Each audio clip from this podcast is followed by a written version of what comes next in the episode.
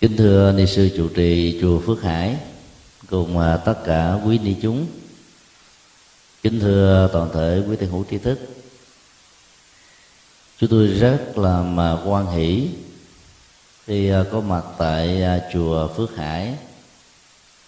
Ngôi chùa nói về phước lớn và rộng như là biển cả. Đối với sinh hoạt của phật tử tại gia thì à, phước báo được xem là tiêu chí và cũng là cái để chúng ta hướng về.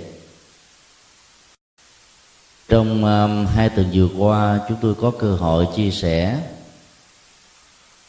nội dung của bài kinh phước đức mà vào ngày à, chủ nhật tức ngày mốt khi chùa làm lễ tưởng niệm công đức sanh thành của hai đấng mẹ và cha ta sẽ có cơ hội ôn lại bài kinh này. Bài kinh đó chúng tôi đã chia sẻ um, ở uh, một số bang và đã hoàn tất gồm uh, tất cả là 12 um, buổi. Mỗi một bài kệ nói về uh, phước đức đó, được chia sẻ thành một buổi. Khi chúng ta sinh hoạt tu học tại ngôi chùa Phước Hải biển Phước thì à, chúng ta nên nhớ à, có một điều ở trong kinh A Di Đà. Đức Phật dạy rất rõ về à, điều kiện được vãng sinh. Nội dung Đức Phật nêu ra trong kinh A Di Đà có phần khác với các vị pháp sư. Phân tích và tán trợ về pháp môn A Di Đà. Do đó trong con đường hành trì đó, ta phải phân biệt những uh, lời thuyết giảng mang tính cách uh, tán trợ tức là khích lệ đó. và những uh, giáo pháp cao siêu của đức phật mang tính cách như là bản chất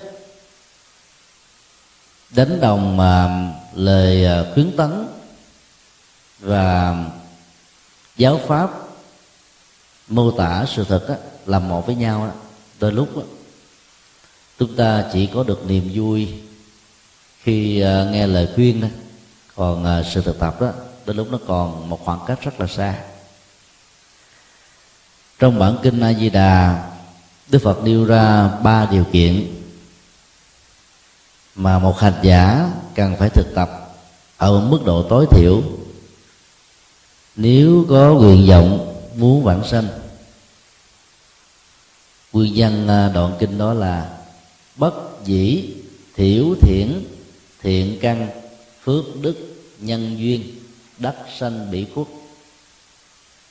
Nghĩa nôm na trong tiếng việt là, ta không thể sử dụng căn lành ít nho nhỏ, phước báo nho nhỏ, và nhân duyên tốt nho nhỏ mà có thể sanh về được cảnh giới của đức phật a di đà rất nhiều à, hành giả tịnh độ tông uh, rơi vào trạng thái phân vân.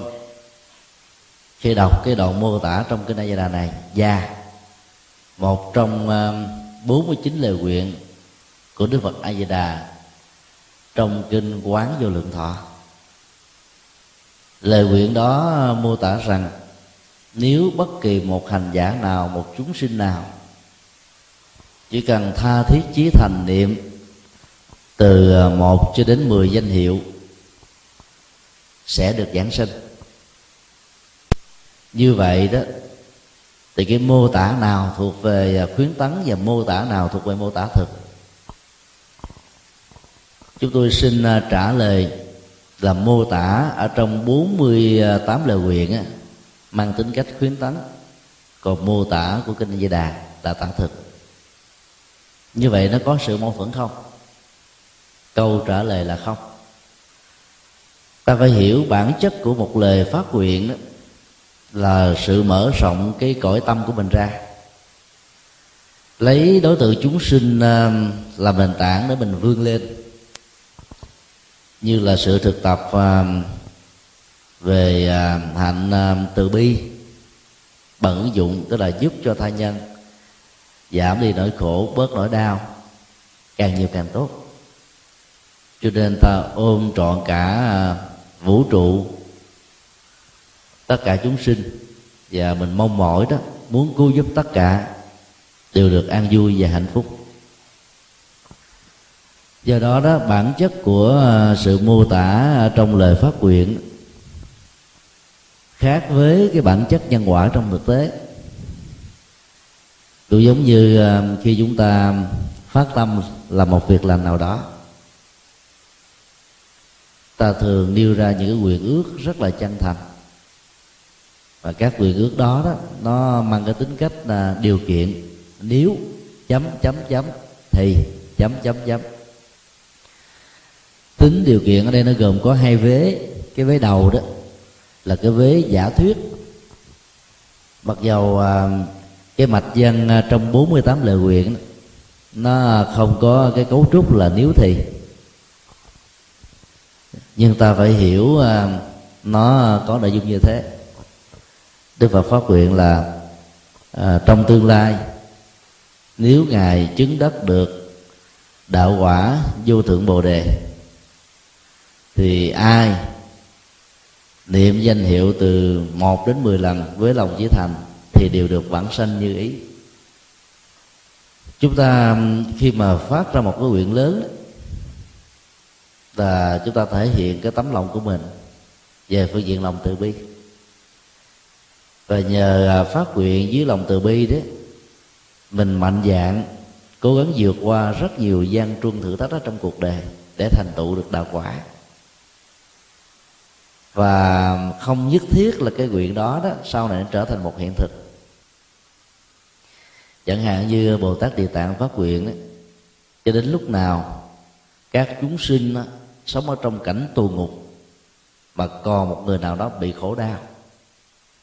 Do lầm lỡ, do cố tình, do hoàn cảnh, do điều kiện bức ngặt của xã hội, do lòng tham, lòng sân, lòng si, thì ngài xin nguyện không bao giờ thành phật để à, làm bạn với các chúng sinh đó, hóa độ chúng. Phát nguyện như vậy không có nghĩa là vĩnh viễn đề đề kiếp kiếp bồ tát địa tạng sẽ còn lại ở cái vị trí là bồ tát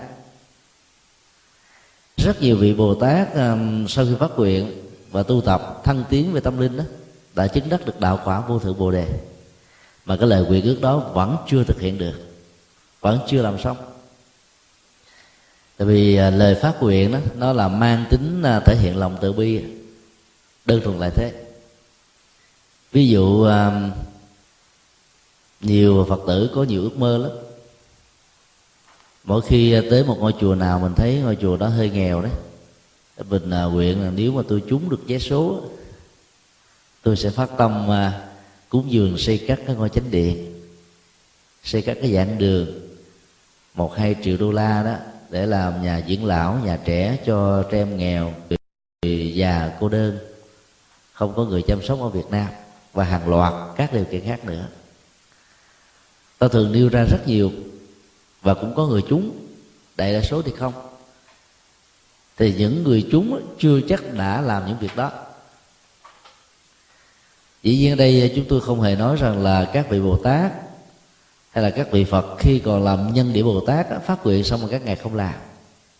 Nhưng sự phát nguyện là để nuôi lớn lòng từ bi thôi. Còn à, chứng đắc giác ngộ nó thuộc về à, nó thuộc về tuệ giác lòng từ bi đó, có được thì tốt. Tuệ giác mà không có thì không chứng đắc được đạo quả vô thượng bồ đề. Do đó um, ta phải hiểu trong lời phát nguyện uh, 48 lời nguyện của Đức Phật A Di Đà đó, nó còn kéo theo những dấu chấm chấm chấm. Mà những dấu chấm này ta phải giải mã nó. Và rất may trong kinh A Di Đà bản kinh nền tảng nhất của pháp môn tịnh độ đã nêu ra. Ba tiêu chí. Phước báo phải thật nhiều, căn lành phải thật nhiều, và hoàn cảnh thiện ích cũng phải thật là nhiều. Cái này sao nó bị trục chặt cái gì đó, kiểm tra lại. Như vậy là khi à, mình à, hành trì, sinh hoạt tu học ở trong chùa Phước Hải đó biển Phước đó thì ta đạt được cái điều kiện căn bản là phước báo lớn. Phước báo lớn đó, thì bao gồm rất là nhiều thứ. Và bất kỳ một việc làm nào nếu ta phát khởi tâm bồ đề lấy chúng sinh làm nền tảng đó thì à, việc thực tập đó đó sẽ à, gieo trồng và tạo ta nhiều phước báo. Mỗi khi mình à, phát tâm làm lành đó, thì ta nhớ một điểm là đừng mặc cả nhân quả đối với đối tượng mà sự phát tâm trên nền tảng lòng từ bi chúng ta được thực hiện. Phần lớn là ta rơi vào à, thói quen mặc cả nhân quả. Ví dụ à, phát tâm mổ mắt cường 500 ngàn mỗi ca đó ta có quyền ước rằng là ở đời này mình à, sẽ được sáng mắt. Và ở kiếp sau đó, ta được thông minh. Còn à, khi mình à, phát tâm giúp cho những người bị thiên tai, bao gồm sóng thần, động đất, lũ lụt, hạn hán, bệnh dịch và những tai nạn do con người tạo ra, ta cũng mong rằng là mình thoát khỏi những cảnh tai ương tật ách tương tự đó là một cái thái độ tâm lý mặc cả nhân quả. Khi mà sự mặc cả nhân quả nó có mặt đó, thì lòng từ bi bị thương tổn từ bi đó có điều kiện. Mà trong khi đó, định nghĩa từ bi của phật giáo là vô điều kiện. Ta giúp đỡ vì ta biết rất rõ là nỗi đau của những người đang lâm vào hoàn cảnh này đó là cần sự cứu giúp càng sớm càng tốt mỗi một cái à, tích tắc thời gian trôi qua trong việc trì hoãn việc giúp đỡ đó, có thể làm cho nỗi đau đó à, tăng trưởng, lây lan. Và nhiều người bế tắc quá chọn con đường quy sinh. Hay là tạo ra một cái ảnh hưởng tiêu cực rất là dài lâu ở trong cuộc đời của họ. Do đó, với lòng từ bi, ta chia sẻ phát tâm và vận động quần chúng, tha nhân và những người hữu duyên đó, góp phần làm giảm bớt nỗi đau. Thì như vậy là khi lòng từ bi được thực hiện một cách đúng nghĩa của nó đó thì cái phước đó đó nó sẽ lớn. Mặc dầu à, cái khối lượng vật chất ta làm đó có thể nhiều hay là ít không quan trọng. Là bởi vì à, cái tâm đó, nó làm cho quả tỷ lệ thuận với nó. Và do đó dầu ta không hề có nguyện ước mong cho mình người thân, gia đình, tiến trình tự nhiên của nhân quả sẽ phải diễn ra như thế.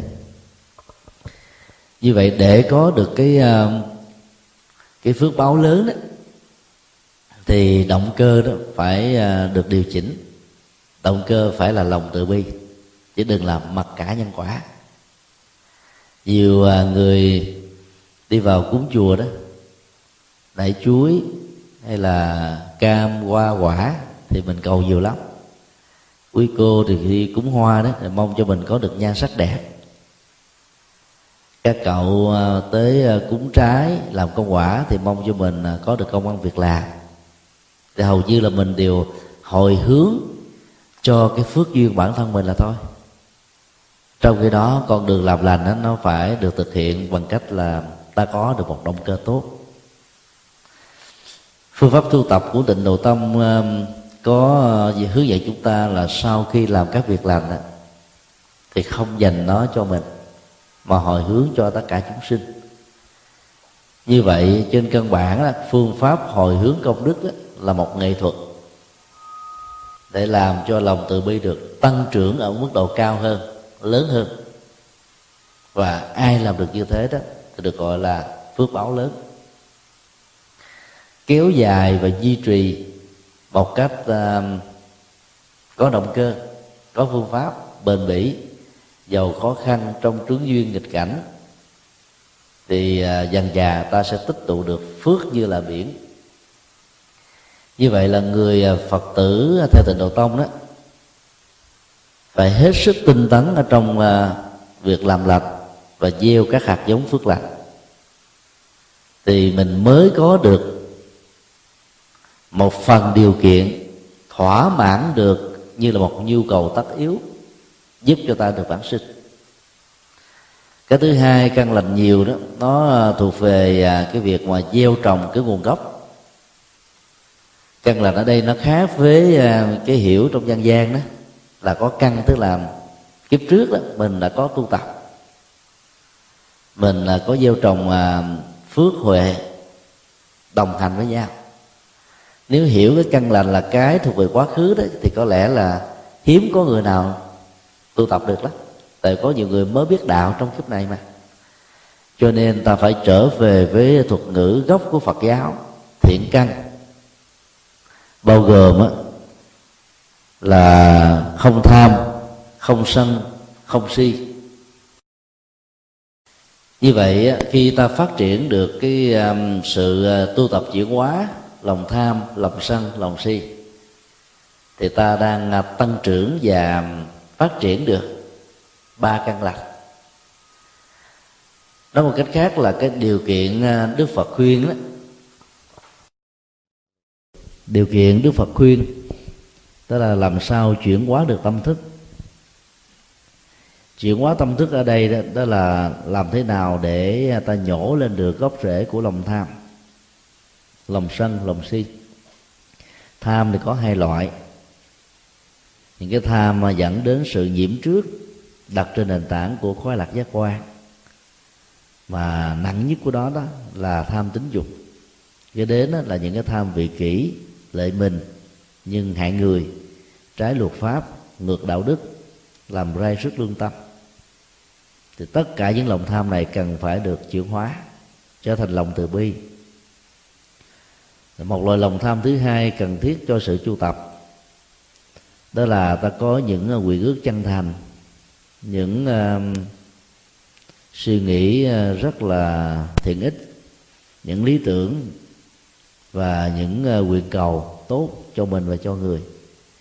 Cái này được giữ lại như là một động cơ và là chất xúc tác tốt. Trong 37 phẩm trợ đạo thì ta có một khái niệm là tham như ý túc và còn được dịch là dục như ý túc. Cái tham và dục trong ngữ cảnh này đó là những cái mơ ước và những cái uh, chí nguyện tốt. Và các chí nguyện đó nó giúp cho mình thành tựu được đạo quả thành tựu được công đức thành tựu được đạo đức thành tựu được tâm linh. Và ta phải giữ nó. Chẳng hạn như um, khi đức phật thích ca nhận dạng ra được rằng con đường khổ hạnh ép sát và con đường hưởng thụ khác có lạc giác quan không dẫn đến đạo quả. Cho nên ngài đã phát tâm đi theo con đường à, trung đạo. Và trước khi thực tập thiền quán dưới cội cây bồ đề suốt 49 ngày đó ngài đã đưa ra một cái ước nguyện chân thành một cái trí nguyện rất là mạnh. Nếu không chứng được đạo quả thì à, dầu cho thịt nát xương tan không rời khỏi không đứng dậy khỏi cây bồ đề này. Nhờ cái nguyện ước và cái ý chí à, mãnh liệt đó, đó mà ngài đã thành tựu được đạo quả thì cái đó nó được gọi là tham như ý túc.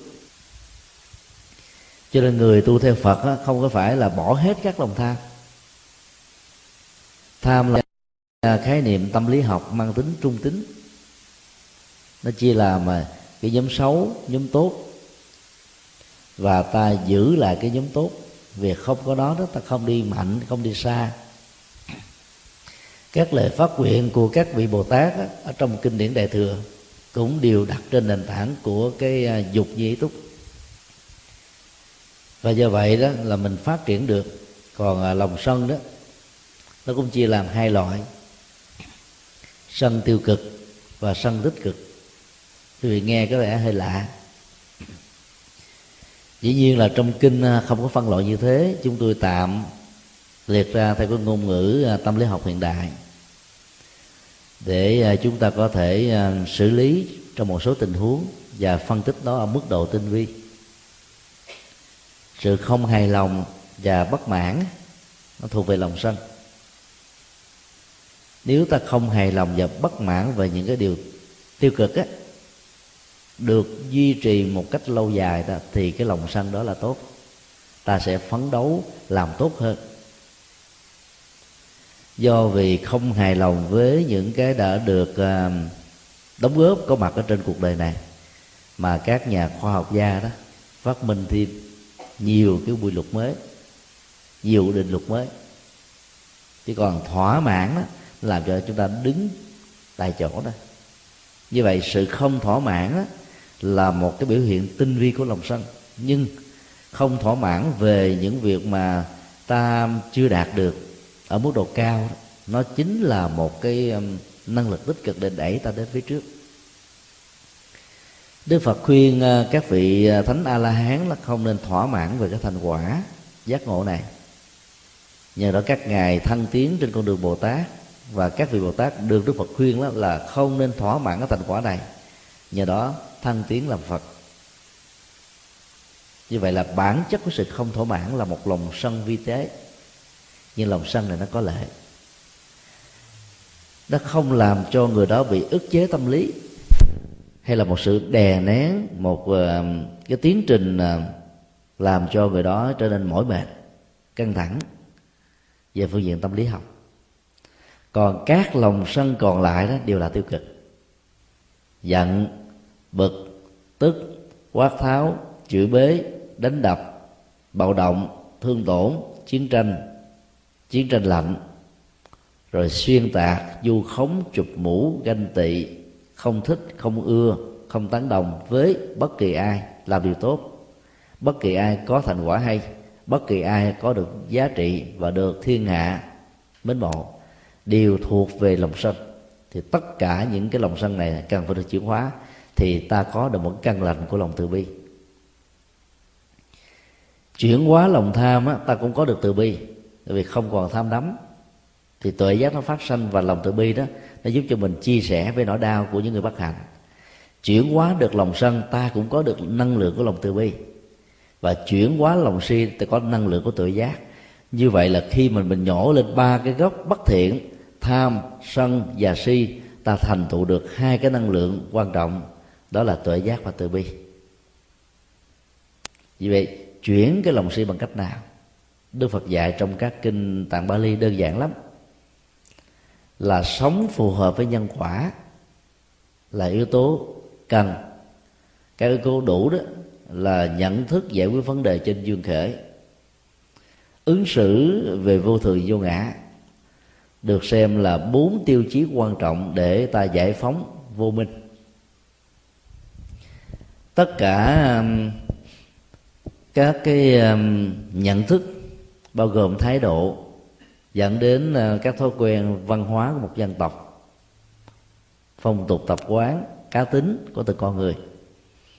Nếu không dựa trên nhân quả, dĩ nhiên nó sẽ hoặc là dựa vào à, chủ nghĩa nhất thần, chủ nghĩa đa thần, hay là chủ nghĩa ngẫu nhiên để giải quyết và lý giải các vấn đề chủ nghĩa ngẫu nhiên thì cho rằng là không có nhân không có duyên và do đó không có quả báo. Tất cả sự vận hành của vũ trụ là một sự ngẫu nhiên vượt ngoài cái ý muốn của con người. Cho nên à, những người như thế sẽ không có được nỗ lực chân chính và có phương pháp đi trên con đường lành. Kết quả là đó sau khi hưởng hết phước báo theo quan niệm ngẫu nhiên đó, họ sẽ bị tụt dốc còn đối với những người tin theo chủ nghĩa nhất thần đó thì à, họ được huấn luyện từ nhỏ bởi niềm tin vào kinh thánh không dám đặt vấn đề rằng thượng đế là đáng tạo vật. Thượng đế thương con người tạo ra sự sống cho con người các loài động vật rồi à, tất cả các loài thảo mộc và vũ trụ nói chung. Hoặc là chủ nghĩa đa thần thì cho rằng là ngoài thượng đế thì còn có các thần linh. Mỗi một vị trưởng quản một chức nghiệp ngành nghề. Và do vậy ta cúng, bái viếng để mong cho các vị này gia hộ. Theo kiểu à, cái tình cảm nhiều lễ dễ thương. Rồi mình à, đi lễ đối với ai nhiều thì cái đó người ta tặng cho mình một cái dù để che. Và ta lấy cái tâm lý, lòng tham của kiếp người ta áp đặt lên các vị thần linh, mặc dù các ngài không có được cái chức năng đó và nghĩ rằng là việc làm hài lòng các vị thần linh này đó đồng nghĩa với việc là ta sẽ có được phước báo lớn. Ứng xử và giải quyết vấn đề như trên đó được xem là ngược lại với nhân quả. Cho nên trong hành động đó đó, mặc dù ta không thừa nhận, nhưng nó chính là hành động song hành với lòng si. Cho nên giải quyết lòng si nó khó lắm. Có lúc ta giải quyết vấn đề trên nhân quả, có lúc ta bỏ nhân quả đi còn duyên khởi đấy thì cho phép chúng ta có niềm tin rằng vũ trụ này đó, nó không có nguyên nhân khởi thủy. Dầu là thượng đế, dầu là thần linh, dầu là vật chất, dầu là tâm. Duy vật, duy tâm là hai cực đoan. Về vấn đề giải quyết cái nguồn gốc của vũ trụ.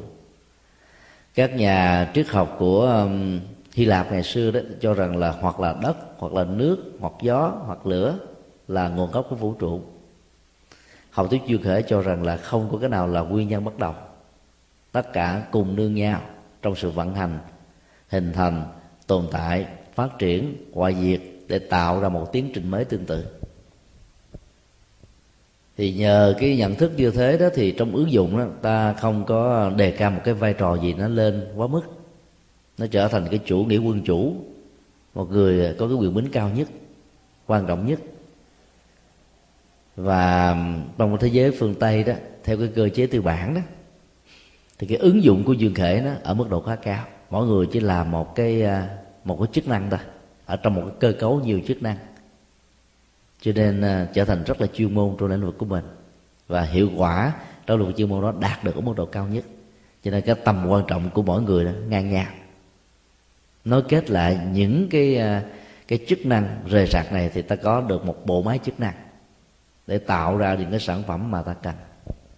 Đó là cái ứng dụng về học thuyết duyên khởi còn à, các quan điểm nào mà cho có một người là quyết định là tối cao đó mà đều dẫn đến sự độc đoán độc tài. Nếu cái quyết định đó là đúng thì hiệu quả nó cũng cao. Nhưng nếu quyết định là sai đó thì toàn bộ cơ chế đó nó bị đứng yên tại chỗ bị bế tắc liền.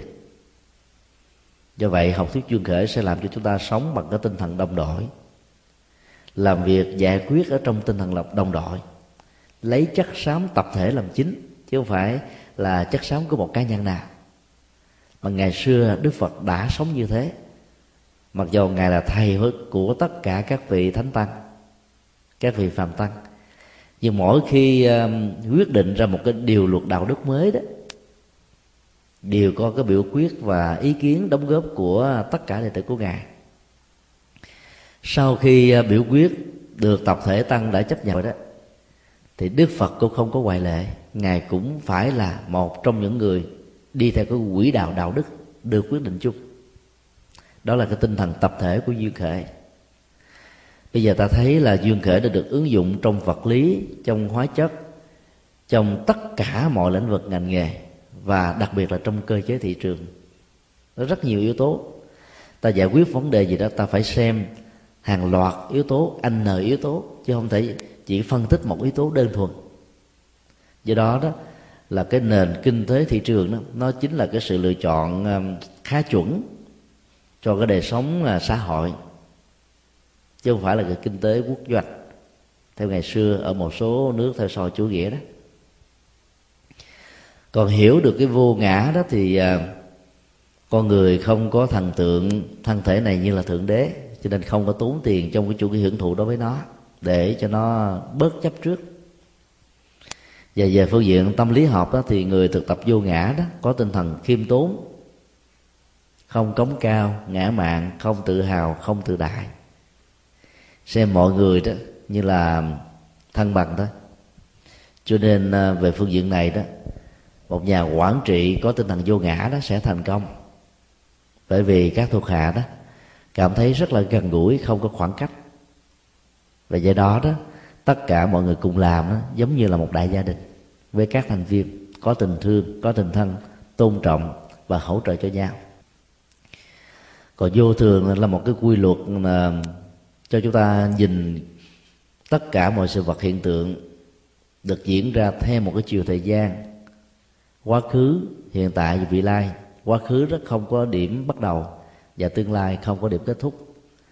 Và khi mình mình quán tưởng về cái tiến trình trôi trải của thời gian đó nó sẽ cho chúng ta một cái nhận thức là không nên chấp nhận có một cái định mệnh an bài. Bởi vì mọi thứ nó sẽ trôi qua. Cái hiện tại sẽ trở thành quá khứ cái tương lai sẽ trở thành hiện tại. Rồi cái hiện tại đó lại tiếp tục trở thành quá khứ. Cho nên um, con người phải lớn lên già bệnh rồi chết. Do đó đó đối diện trước cái thực thật đó đó ta bớt nỗi khổ và niềm đau và mình vượt qua nó một cách rất là dễ dàng. Thì như vậy trao dồi và sống với bốn loại nhận thức, nhân quả, duyên khởi, vô ngã và vô thường đó, thì con người giải phóng được cái phiền não của lòng si. Thì từ đó đó, con người sẽ có được hai cái giá trị ứng dụng, đó là không chấp vào cái tôi và không chấp vào cái sở hữu của cái tôi. Như vậy là căn lành nhiều đó, có nghĩa là làm sao ta giải phóng được lòng tham, lòng sân, lòng si. Không phải ở mức độ đơn giản mà ở mức độ chuyên sâu. Đây là một cái tiến trình chuyển hóa cõi tâm. Rất là quan trọng, rất là có ý nghĩa. Và cái yếu tố thứ ba đó là môi trường tốt nhiều. Môi trường tốt đó, nó gồm có hai phương diện. Phương diện à, về à, ngoại cảnh và phương diện về con người. Về phương diện ngoại cảnh đó, thì cái môi trường tốt đó, bao gồm một cái giai đoạn lịch sử mà sự có mặt của mình ở trong giai đoạn này đó nó không nhằm vào cái thời chiến tranh không nhằm vào cái thời hận thù của chiến tranh lạnh. Cho nên đó, trong dân tộc đó nó không bị phân hóa không bị giết chóc không bị tàn phá. Và do vậy cái tình thương tình thân đó được triển nở rất là nhiều và cái nguồn ngân sách của quốc gia đó không đầu tư vào vũ khí và chiến tranh. Cho nên đó, nó đầu tư vào giáo dục dân hóa các hoạt động an sinh xã hội. Như là đất nước à, uh, thị sĩ không hề biết chiến tranh là gì. Thì cái môi trường đó là môi trường tốt nhất để những cái phước báo con người làm được ra nó không bị mất đi bằng cái quả quạng. vì ừ, chiến tranh là một hình thái lớn nhất nguy hại nhất của quả quạng dẫn đến cái sự chết người tập thể và thương tổn và giết trách lòng từ bi một cách tập thể. Cho nên um, ta làm sao phát nguyện và đi tìm kiếm những cái môi trường tốt như vậy để sống, thì cái hận thù đó nó giảm bớt đi. Và cái uh, chất liệu của uh, lòng từ bi nó được tăng trưởng. Một phương diện kế tiếp của môi trường tốt đó là ta có mặt ở trong một cái um, một nơi, mà nơi đó đó nó luôn luôn luôn à, có được cái tình thân thương giúp đỡ với những cái cơ chế của um, an sinh xã hội. Mà không có tiền mình vẫn học được bằng nhiều cách khác nhau. Hoa kỳ và những nước phương tây đó đạt được cái phương diện tốt này ở mức độ tương đối cao so với những nước ờ, ở châu á và những nước nghèo nói chung. Nhờ cái môi trường tốt đó đó ta thăng tiến được rất là nhanh. Và sau đó đó ta có thể giúp lại cho cuộc đời bằng nhiều cái uh, nghĩa cử cao thượng khác môi trường thứ ba đó đó là ta sống ở trong ờ, một cái bối cảnh mà không có sự ờ, phân biệt đối xử giữa con người với con người trên nền tảng của màu da, sắc tộc, tôn giáo, giới tính và tuổi tác. Khi mà các ranh giới của phân biệt đối xử hay là phân chia đó đã được xóa mờ, thì mọi người có được cái ờ, cái cơ hội bình đẳng nhất để đạt được những giá trị cao nhất ở trong cuộc đời và đóng góp đó cho xã hội. Thì điều này đức phật đã nêu ra rất nhiều ở trong kinh trung bộ và Trường bộ. Và ngài được xem là nhà xã học tâm linh chủ trương bình đẳng giới tính bình đẳng nam nữ bình đẳng đạo đức bình đẳng uh, quả chứng thánh bình đẳng về các cái à, cơ hội trong cuộc đời để à, mỗi người có thể làm và không có tạo cái đặc ăn đặc quyền đặc lệ cho à, bất kỳ một cái giai cấp nào một cái um, tầng cấp xã hội nào tất cả ai có khả năng có đạo đức thì cái đó đóng góp nhiều phát triển nhiều và tiến bộ nhiều. Sứ hiệp trung quốc hoa kỳ này đó là đất lành chung đầu trăm hoa đua nở mà. Tứ xứ trở về mặc dầu nó cũng có những cái phân biệt đối xử của những dân địa phương dành cho những người châu á thành công. Những cái chính sách đó của cái người lãnh đạo quốc gia ở đây đó ở mức độ tương đối đó, là tạo điều kiện đồng đều cho mọi giống dân phát triển. Cho nên ta chỉ cần à, có mặt ở trong những cái môi trường như thế đó có năng lực là ta có thể có được một chỗ đứng và có được cái giá trị của sự đóng góp từ chỗ đứng này. Môi trường tốt ờ, thứ tư đó, đó là sự giáo dục không mang tính cách nhờ sọ và nó khai mở cái tâm à, nhận thức của chúng ta về thế giới, về xã hội, về con người, về tôn giáo, để mình có thể thấy rõ hết mọi thứ. Theo à, cái nhận thức cắt lớp, giống như là CT hay là MRI ta thấy rõ một một từ cái vị trí ngang dọc với à, độ sâu nhất của đó. Để từ đó mình có thể tự mình quyết định đi theo con con đường nào, tôn giáo nào, học thuyết nào, quan điểm nào, lý tưởng nào có một sự lựa chọn chứ không có một sự o ép, bắt buộc nào hết á. Thì nhờ vậy đó, cái tư tưởng mình nó phóng khoáng và mình không xem các tôn giáo khác, các đoàn thể khác các quan điểm khác là trở ngại với mình. Mà mình xem rằng là cái căn tính và cái nghiệp của mỗi chúng sinh đó làm cho họ có sự lựa chọn đó. Miễn là họ đi trên con đường lựa chọn đó, họ có niềm vui và không vi phạm luật pháp, sống có đạo đức và bình an là tốt. Như vậy cái môi trường à, về à, ngoại cảnh tốt nó sẽ giúp cho con người tiến bộ và sống hạnh phúc để hưởng được cái phước báo nhiều. Còn cái môi trường tốt thứ hai đó đó là sự giao tế giữa con người với nhau. Nếu sinh ra trong một gia đình, cha mẹ, những người anh em, chị em và những người thân đó đều là những người biết đạo. Ta có được cái cơ hội trở thành phật tử từ nhỏ.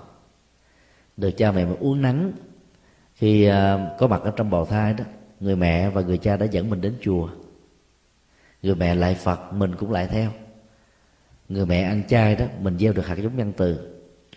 Người mẹ bỏ hết tất cả những cái thói quen hút sách, rượu bia. Thì à, đứa con đó sẽ có được yếu tố không có nghiện những thứ này. Người mẹ phát triển những à, đức tính tâm linh thì đứa con đó trở thành có một nhân cách cao thượng và do đó đó, sau khi sinh ra đó, dài ba năm sau, người mẹ và cha dẫn ta đi quy. Vào lúc 6 tuổi mà dù lúc đó mình chưa có sự lựa chọn. Hạt giống ờ, nhân từ, hạt giống tâm linh này, nó sẽ có mặt một cách rất là vững. Và nếu từ 6 tuổi đó, cha mẹ tiếp tục dẫn dắt chúng ta đi trong cuộc đời bằng con đường tâm linh Phật giáo, thì đến tuổi lớn đó từ 18 trở lên hay là 17 ta cho người đó quy một lần nữa.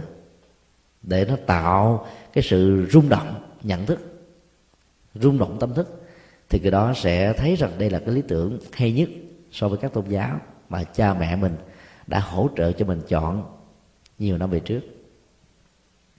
Thì cái môi trường à, con người trong à, mối quan hệ gia đình đó sẽ hỗ hỗ trợ và giúp ta rất là nhiều bên cạnh đó đó mình còn gặp được thầy lành bạn tốt. Thì con đường thăng tiến tâm linh đó chắc chắn sẽ có mặt.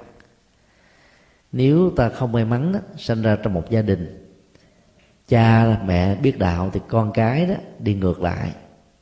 Con cái đó, biết đạo thì cha mẹ không hài lòng. Vợ đó biết đạo thì chồng không ủng hộ. Chồng biết đạo thì vợ chống thì rõ ràng cái con đường thực tập tâm linh của chúng ta nó bị trở ngại rất là nhiều. Và do đó phước báo đó nó sẽ mang tính điều kiện và đang diễn ra trong một tình thế bấp bênh. Khi được, khi không, khi vui, khi buồn, khi phát triển và khi ngưng. Do đó, có phước báo lắm và phấn đấu lắm, khôn khéo lắm, chuyển hóa được những nghiệp. Thì trong một cái môi trường à, quan hệ con người, từ gia đình tới đến xã hội, chưa được thuận, ta tạo thành thuận. Chưa được tốt, ta tạo thành tốt. Thì nhờ đó đó, ta có được cái điều kiện để thành tựu được những cái căn lành. Như vậy, môi trường tốt đó là nền tảng của căn lành tốt và là nền tảng của phước báo tốt. Không thể nào bỏ ba yếu tố này. Và đây chính là lý do rất là thích hợp để ta đến chùa, sinh hoạt vào à, những ngày cuối tuần, mặc dù rất là bận. Mỗi nhà tại hoa kỳ đó đều có nhiều phòng nhiều phật tử đã có một cái gốc tâm linh, tức là bàn thờ phật ở trong một căn phòng rất là trang nghiêm và đẹp.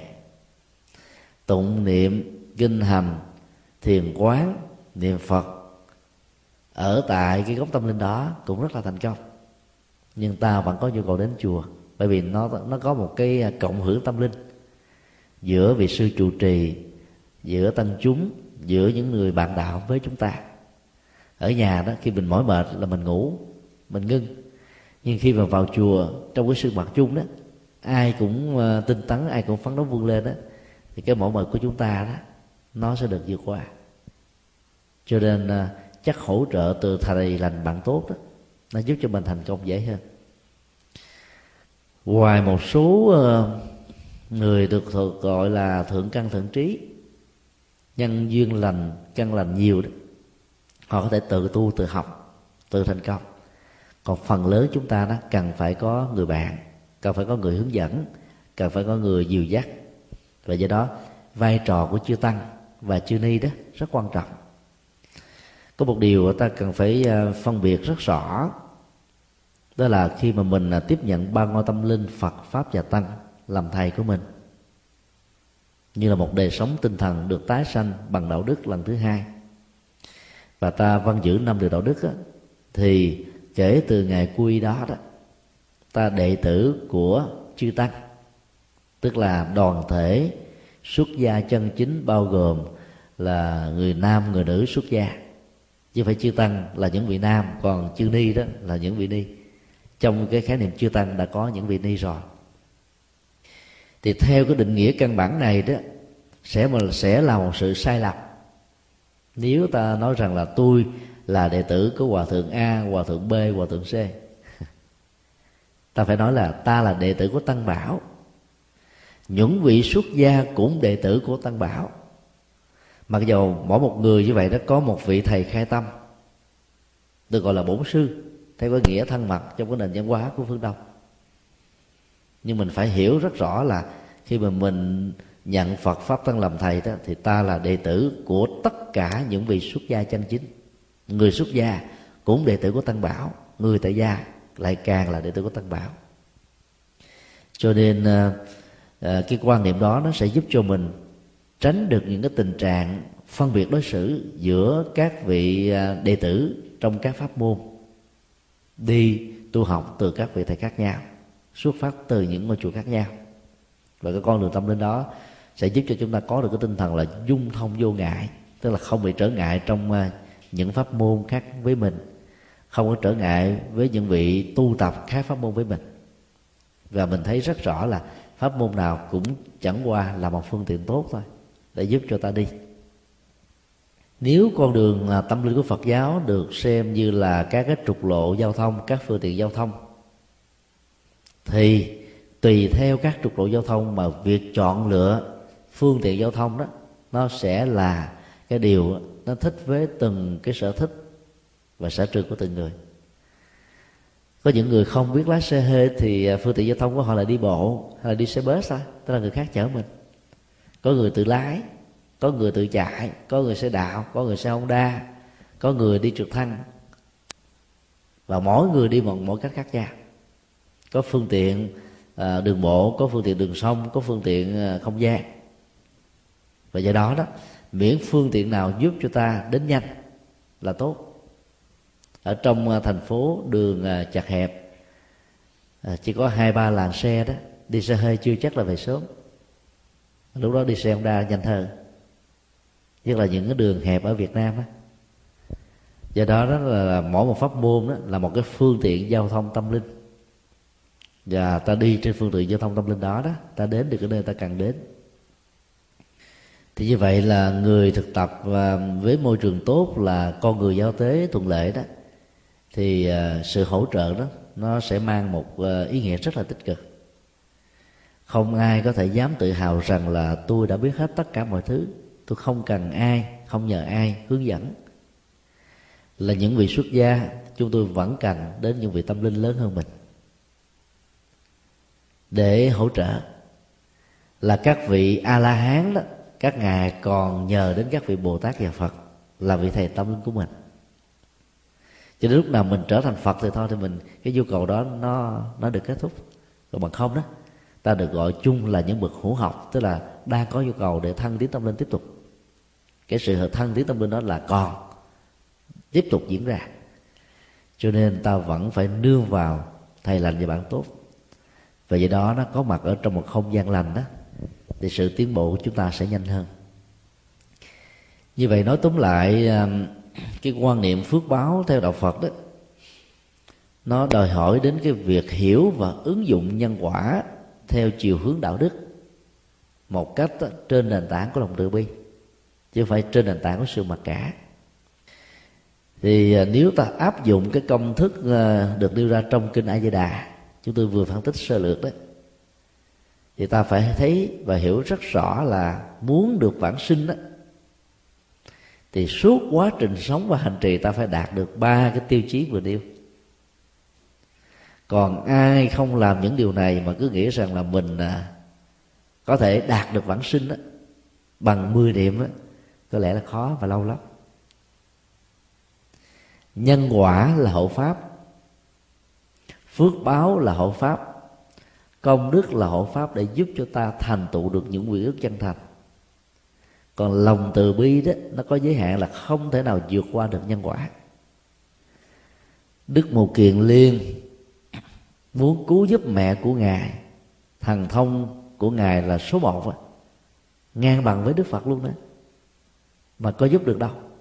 Tại vì cái giới hạn của tình thương và thần thông đó không thể nào vượt qua được nhân quả khi cái quả đó đã đến lúc chín mùi vấn đề còn lại là tạo ra một cái năng lực đạo đức cộng đồng với nhiều vị tăng để hỗ trợ giúp cho mẹ của ngài một kiền liên giải phóng được cái nghiệp bỏn sẻn tham chấp gia tài sự nghiệp sau khi bà qua đời. Trong dân gian việt nam đó thì người ta dựng lên những cái câu chuyện là mẹ ngài một liên đó, khi còn sống đó, à, giết thịt chó cho các thầy tu ăn vì giận dỗi khi ờ, bà chắc mót lúa được nhặt ở ngoài đồng với tất cả tấm lòng, và các vị tri khách ở chùa đã tiếp đãi bà như là một người nhà nghèo. Cho nên bà giận quá và trả đũa bằng cách là là làm bánh trưng, bánh tét, có nhân thực chó để cho các ông thầy phạm giới chơi cho biết. Kết quả là bà chết bị đọa xuống, làm cảnh giới ngạ quỷ, có nơi thì gọi là địa ngục các cái dữ liệu này đó, nó mang tính dân gian. Ở Việt Nam và Trung Hoa không hề có trong kinh điển.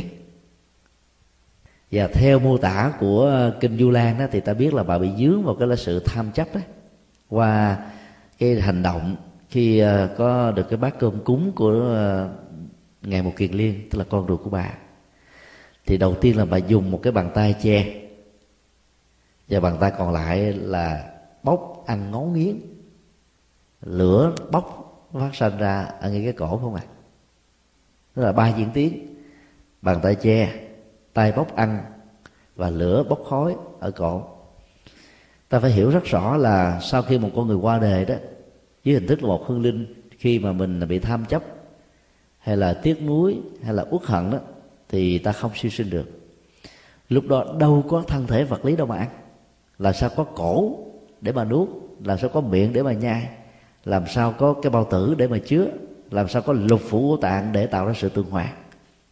Cho nên ta phải hiểu đây là cái cách mô tả biểu tượng.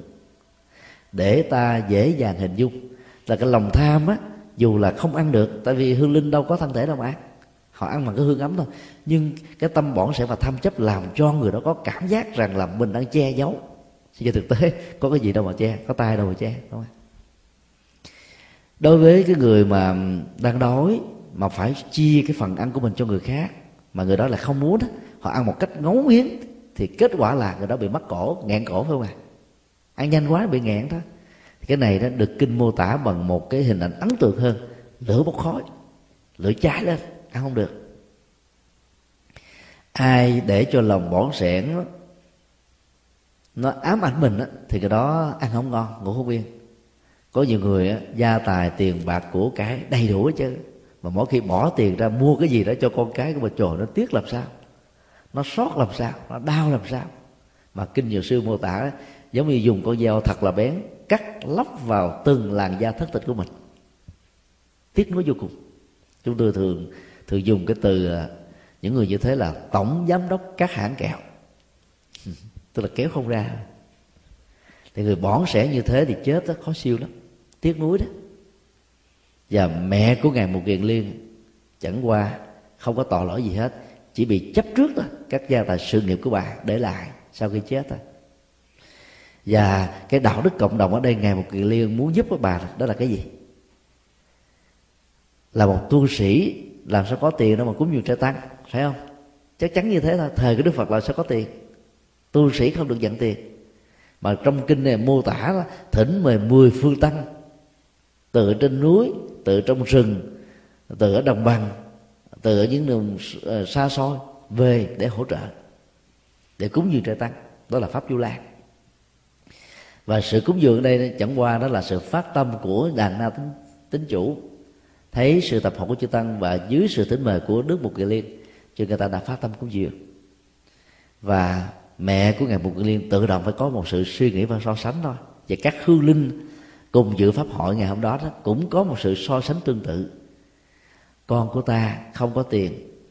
Các đệ tử con của ta không phải là con cháu của ta nhưng vì thương kính ông thầy của mình. Theo lời khuyên mà người ta còn dám bỏ tài sản gia tài sự nghiệp có nhiều người rất là nghèo cắt sáng cái phần ăn của mình để phát tâm cúng dường. Mất mới chi mình đang đang sống ở trong cái cõi chết như thế này mà lại bám víu vào tài sản làm sao mà đi? Tự động nó tạo ra một cái sự so sánh tương phản. Và lúc đó đó, bà rũ bỏ được cái tâm chấp trước. Kết kết thúc của bài kinh đó là bà và các hương linh đó cùng ngày hôm đó được siêu sinh. Cái đạo đức cộng đồng ở đây đó là tạo ra một sự tương phản để rũ bỏ sự chấp trước thôi. Thì như vậy ta thấy là cái việc mà gieo trồng như thế nó là một cái phước báo và phước báo này nó mang tính cách hỗ trợ. Cho nên người sử dụng và tiêu thụ phước báo đó, cần phải biết là cái việc tiêu hàng tiêu tiêu xài nó đó, nó sẽ dẫn đến hết. Mà việc gieo trồng nó nó sẽ còn hoài. Nếu tiền sử dụng đúng cách tạo ra tiền, thì phước báo sử dụng đúng cách tạo ra phước báo tiếp tục. Một cái dòng nước đó, nó phải có một cái lưu lượng ra và vào, phải không ạ? Nếu mà nước tù động nước đó không xài được uống vào sẽ bị nhiễm trùng bệnh và chết. Ai đi du lịch đài loan và trung quốc thì thường được dẫn đến à, những cái à, cái tiệm bán à, đá quý. Thì trước cái cửa tiệm và ở trên các cái khung kiến bài rất là đẹp mắt ấn tượng đó, có những con bì hiêu quý vị có thấy qua chưa? Con bị hiu đó. Cái cái à, hình đó giống như là con lân. Nhưng mà nó khác nhau ở chỗ đó con này là không có hậu môn. Là một con huyền thoại đó trong nền văn hóa về kinh tế học của người trung quốc. Theo quan niệm của người trung quốc đó cái gì có vào mà không có ra đó nó được xem là giàu. Cho nên đó, đến ngày tết đó, người ta mới khuyên là đừng nên quét rác ra bên ngoài bởi vì quét rác như vậy là tượng trưng cho tiền mình tống đi hết. Thì suốt năm hôm đó làm được bao nhiêu á, nó cũng trôi hết, không còn cái gì. Cho nên người ta mới trút tục lẫn nhau đó. Tiền vào như núi, mà ra đó như cát. Ra có một hai hộp thôi. Tiền vào như biển, rỉ chảy từng giọt. Nghĩa là nó giữ lại thật là nhiều. Còn ở đây đó, những người mà tin theo cái nền văn hóa kinh tế, dị đoan đó, thì người ta mua và thờ con bị hiu bị hiu nó ăn vô hoài mà nó không có cho ra thì tiền nó còn nguyên. Cái đó là phi khoa học, đó là ngược với nhân quả. Ai là có tài sản nhiều mà cái giữ trong nhà đó chết khó siêu lắm. Là vì tiếc nuối và như ngài, mẹ của ngài một kỳ liên rơi vào tình trạng đó. Ở trong ờ, các ngôi chùa Việt Nam đó, cái restroom đó còn được gọi là nhà khỏe tại vì vào trong đó là ra là khỏe liền à. Phải không à ăn vào mà không ra đó là chết á. Phải đi bác sĩ cấp cứu không phải đơn giản đâu. Thì cái vấn đề mà ta tiêu thụ phước báo cũng như thế, ta đang ăn vào mà ta không tiêu hóa nó, ta không tống nó ra bằng cách này, cách kia, bằng cách là làm phước nữa đó, thì cái phước đó nó nó sẽ bị sinh, bị hư. Nếu con bị hiu, rất may là con đó là con huyền thoại chứ, nó còn có thật là nó sẽ chết yểu lắm ăn vào chừng ba ngày mà không ra, là bắt đầu mà người mình ăn mà chừng ba ngày là bị táo bón, phải không à phải đi bác sĩ. Mà nếu chừng à, một tháng là thôi, có vấn đề rồi. Cho nên tài sản phải biết chi dụng đúng phương pháp. Chẳng những nó không hết, mà nó tạo thêm phước báo mới. Ở trong cái nền à, kinh tế à, phương tây đó và cái ờ, chế độ an sinh xã hội nó buộc cho tất cả mọi người dân phải đóng thuế. Người ờ, độc thân đó đóng thuế đến ba mươi mấy bốn mấy phần trăm. Còn người có gia đình thì đóng thuế ít hơn. Còn ở những nước sau chủ nghĩa thì việc đóng thuế nó cũng có nhưng mà cái việc ta trốn thuế đó nó dễ dàng vì nó không thông qua các hệ thống ờ, bằng máy mà chỉ buôn bán giao dịch bằng tiền mặt. Cho nên đó, bán 10 kê khai một cũng không ai biết bấm 100 cây khai hai, cũng không ai hay. Nó chỉ còn lại là cái ý thức của từng con người thôi. Thì cái việc mà đóng thuế như vậy đó, ta tưởng chừng như là mắc. Nhưng đó là ta đang bỏ vào con heo công đức. Do đó đó, hiểu được vấn đề này, thì à, đến à, mỗi tuần, mỗi nửa tháng, mỗi tháng tùy theo quốc gia. Cái tiền mà đóng thuế nó tự động nó à, được cắt đi thì ta hồi hướng công đức. Ngày hôm đó mình mừng, vui hôm nay tôi à, có được cơ hội làm phước báo. Thay vì mày phải đích thân đi đến từng cái à, trung tâm từ thiện để mình giao, gieo hạt từ thiện, thì bây giờ là chính phủ, nơi ta đang ở đó, làm công việc thế cho mình. Như vậy là ta đang gieo trồng một phước báo.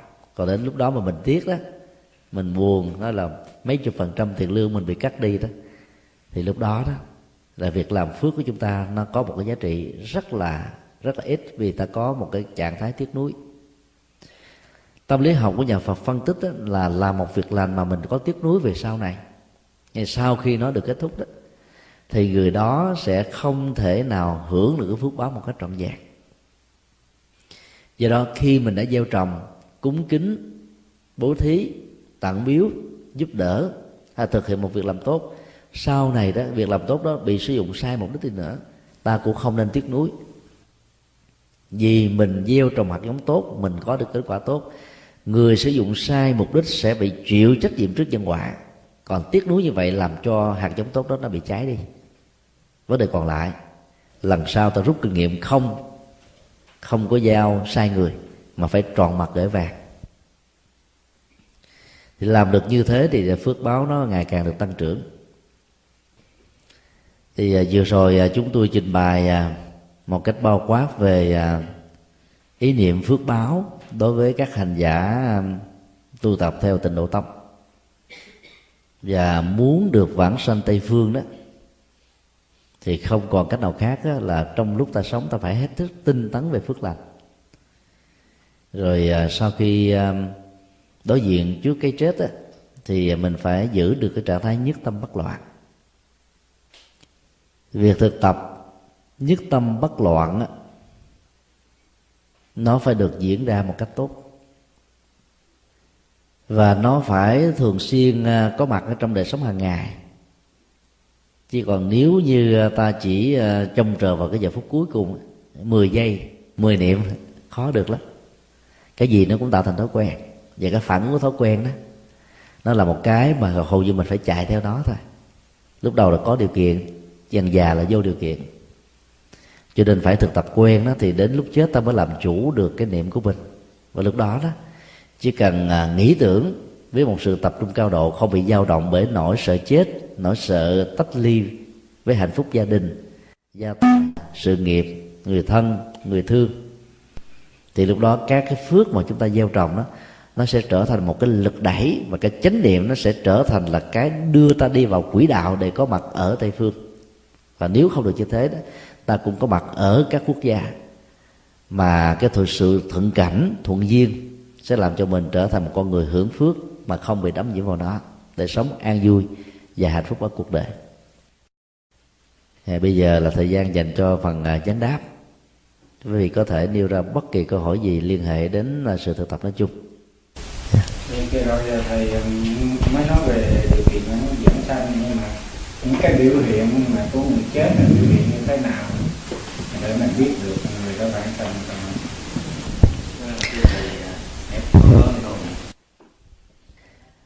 các biểu hiện của giảng sanh đó nó có nhiều, nhưng cũng hết sức là khó xác định. Có người à, cho rằng là một cách đơn giản là cái trạng thái à, thư thái, thản nhiên trước cái chết cho ta có một cái niềm tin là người đó sẽ được giảng sinh. Không hẳn. Những người mà không còn sợ cháy chết, có hai dạng. Đó là liều, vì không biết quý trọng cái sự sống. Và thứ hai đó là không còn chấp trước ở trên cái um, cái thân thể vật lý, đạt được mức độ nào đó cái nhận thức về vô ngã. Thì cái dạng liều đó thì trước khi chết đó, họ vẫn thản nhiên họ làm chuyện bậy mà. Ví dụ, những kẻ khủng bố thuộc các tổ chức hội giáo cực đoan á, ôm mình, mềm và biến cái thân thể này trở thành một cái quả bom. Và họ cười, hãnh diện trong cái chết đó. Và nếu nói rằng là thản nhiên trước cái chết là một điều kiện để giảng sanh thì chẳng lẽ những kẻ khủng bố được giảng sanh hết à? Cho nên nó chỉ là một cái dấu hiệu cho chúng ta biết rằng là cái người thản nhiên đó là cái người mà không bị dướng bận bởi cái chết thôi.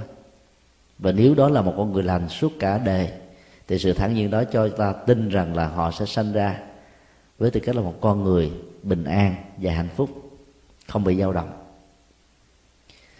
Có người cho rằng là cái hơi ấm nó tụ lại ở từ cái um, dùng cổ mặt trán đầu thì à, cái tiêu chí tối thiểu được đặt ra ở đây đó là sanh về cảnh giới chư thiên hay là cực lạc. Cũng không hẳn như thế. Có một số chứng bệnh đó, nó làm cho nhiệt nó tụ lại ở một vùng nào đó. Cho nên à, nó không có cơ sở kinh điển không có cơ sở khoa học không có cơ sở nhân quả để chúng ta tin rằng nó là biểu hiện này.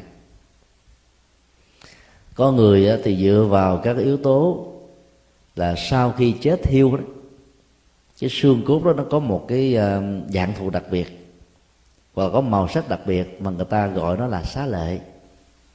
Và nghĩ rằng là người đó đã được giảng sinh. Chúng tôi có dịp đi ờ, tham quan một số ờ, loại xá lợi đó ở các ngôi chùa ở tại úc và một số ngôi chùa tại hoa kỳ này, được nêu ra trong cái quyển sách niệm phật vãng sanh lưu xá lợi đó chúng tôi miễn nêu ra tên và danh tánh của những cái à, cái nơi chúng tôi có dịp đi qua. Chúng tôi chỉ nói một điều như thế này là phần lớn những nơi mà được gọi là có xá lợi đó đều là những cái mẫu xương đó nó có hình thù là dạng kết tủa.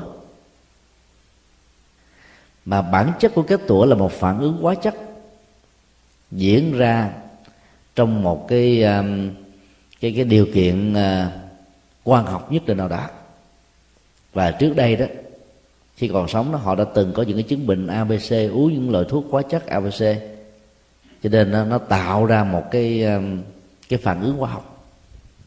Nó làm cho cái tủa và có màu. Dựa vào màu và cái tủa mà nói là xá lệ đó không đúng. Các viên xá lệ có cái cấu trúc của hình ờ, bầu dục giống như những viên sỏi tự nhiên nhỏ nhỏ và lớn, tối đa là bằng cái đầu ngón cái là hết. Không lớn hơn được nữa. Còn phần lớn những cái ờ, xương mà nó là có lưu xá lợi đó ờ, nó không thuộc vào dạng này. Vì xá lợi là những cái viên kết tinh ở sụn, nằm giữa các đốt xương sống, mà khi một con người đã tu tập, gọi là vượt và chuyển hóa được cái năng lượng tính dục, thì mới có được cái này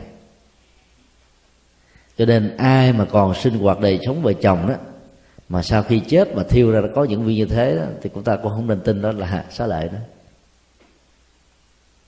Và nếu ta đảo ngược lại cái quy trình là ai đó có xá lợi được xem là người có chứng đắc nó cũng sai. Trong các kinh điển chưa có một bản kinh nào xác định rằng một trong những tiêu chí để đánh giá một vị được chứng đắc hay được giảng sinh là dựa vào xá lợi không có. Không có chuyện đó. Cho nên có nhiều vị cao tăng đó chết đó, thiêu cũng không có vị xá lợi nào. Điều đó không có nghĩa là vị này không có tu chân chính. Tùy theo các quyển ước mà có người để lại xá lợi có người không. Ví dụ như bồ tát là thích quảng đức vào năm 63 muốn cho chủ nghĩa độc tài ngô đình diệm thức tỉnh trước hành động à, phân biệt tôn giáo và cực đoan của mình. Cho nên ngài đã phát nguyện tự thiêu mà lửa đó là thường từ do lòng sân nhưng đây được gọi là lửa từ bi. Làm thế nào để chứng minh cái lửa đó là lửa từ bi?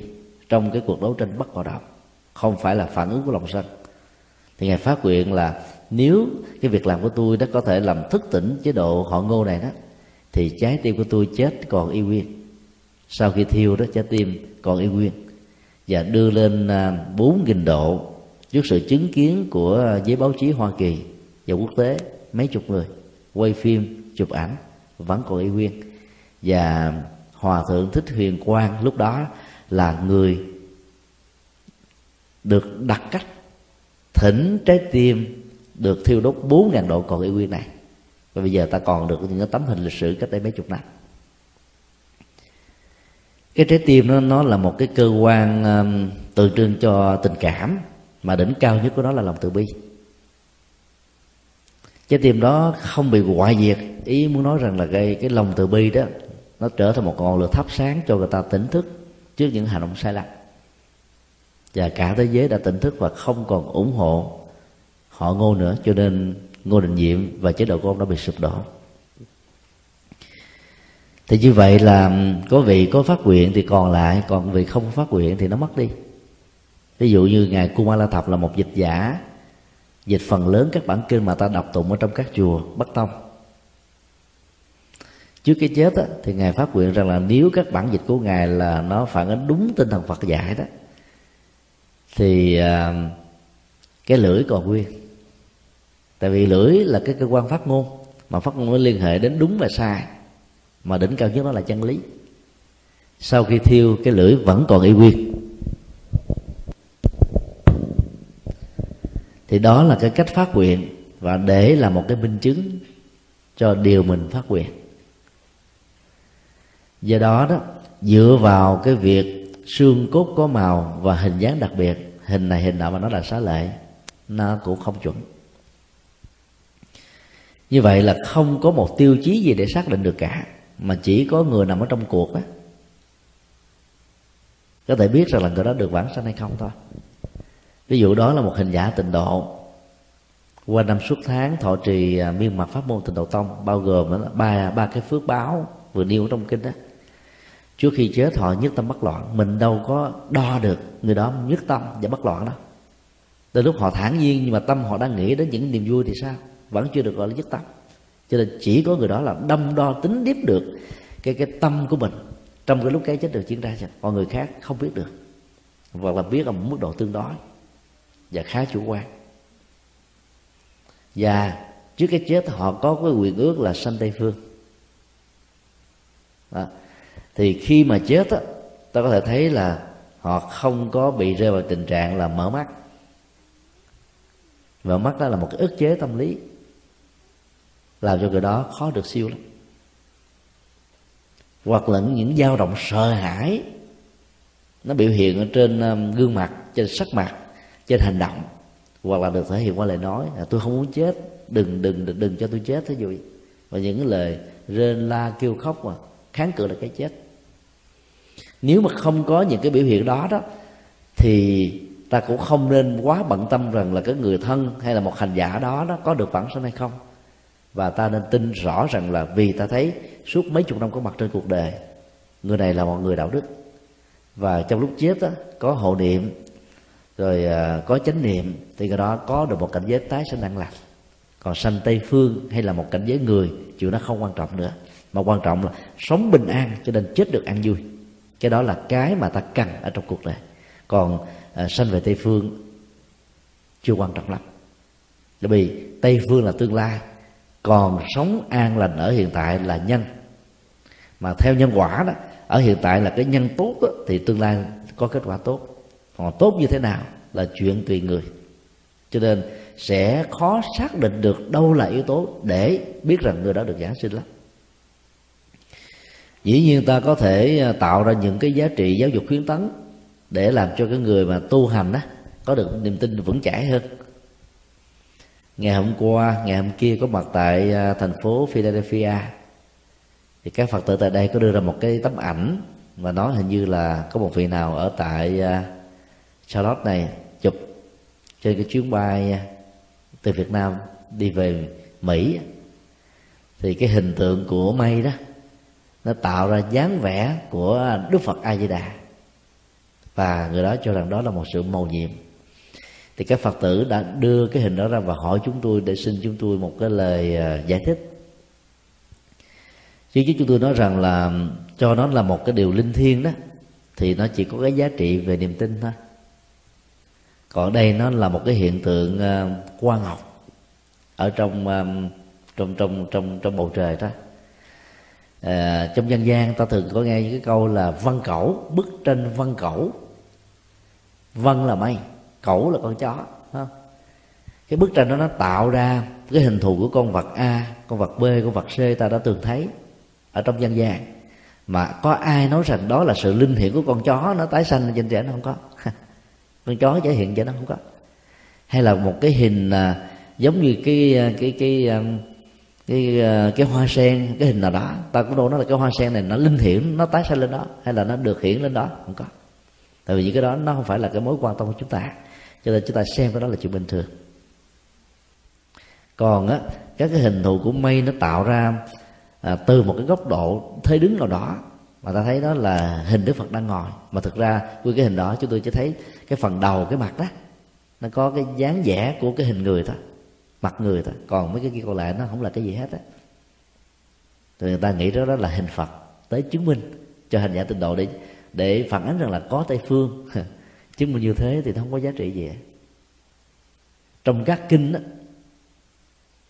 ta thấy mô tả là đức phật nếu mà có mặt ở trong cuộc đời là có mặt với hình thức một con người chứ không có có mặt ở trên mây, ở trên gió, ở trên không gian, hay là ở dưới mặt đất, mà có mặt với tư cách là một con người. Đó là điều kinh dạy, mình phải tin. Chứ còn mà đức phật có mặt ở trên mây như thế để giúp ích cho ai đâu. Có mặt với tư cách là một con người, đôi lúc ngài còn phải nói có ba điều ngài làm được và ba điều ngài không được. Trong đó có có một điều là ngài làm không được, là độ vô số vô vi chúng sanh nhưng không độ được người hữu vô duyên người không có duyên với ngài họ bị thành kiến, họ bị đóng bít họ bị che ngăn, họ bị vô minh. Thì ngài có nói hay, và pháp thoại của ngài nó có sâu sắc, tâm linh nó có cỡ nào đi nữa, người kia vẫn không chấp nhận. Cho nên ờ, cái việc mà tạo ra các hình tượng một cách ờ, tình cờ ở trong ờ, trong mây, trên mây đó, đừng nên nghĩ đó là một sự linh hiển về pháp môn tịnh độ và đến lúc nó làm cho mình tin ở trên ờ, mơ mộng nhiều. Còn hành giả tình độ tông đó cũng phải dựa trên nhân quả, vì kinh a di đà dạy chúng ta một cái tiến trình thực tập nhân quả. Chứ tôi ờ, có thể nói là trong bản kinh a di đà không có một câu chữ nào nói về tha lực. Không có một câu chữ nào nói về cái việc mà mà ta không tu mà ta được kết quả. Toàn là ta tự tu hết á và niệm phật nhất tâm bất loạn. Nó là một cái à, cái câu nói mở mà. Chứ không nói về tiến tiến trình thời gian. Nó bao nhiêu ngày. Có người thì niệm nhanh à, đạt được nhất tâm nhanh. Có người đó thì à, có thể là vài chục ngày, vài trăm ngày, vài năm. Nó tùy theo người chứ không có một cái số ấn định vì cái năng lực và sự tập trung và cái phương pháp thực tập của mỗi người nó khác nhau.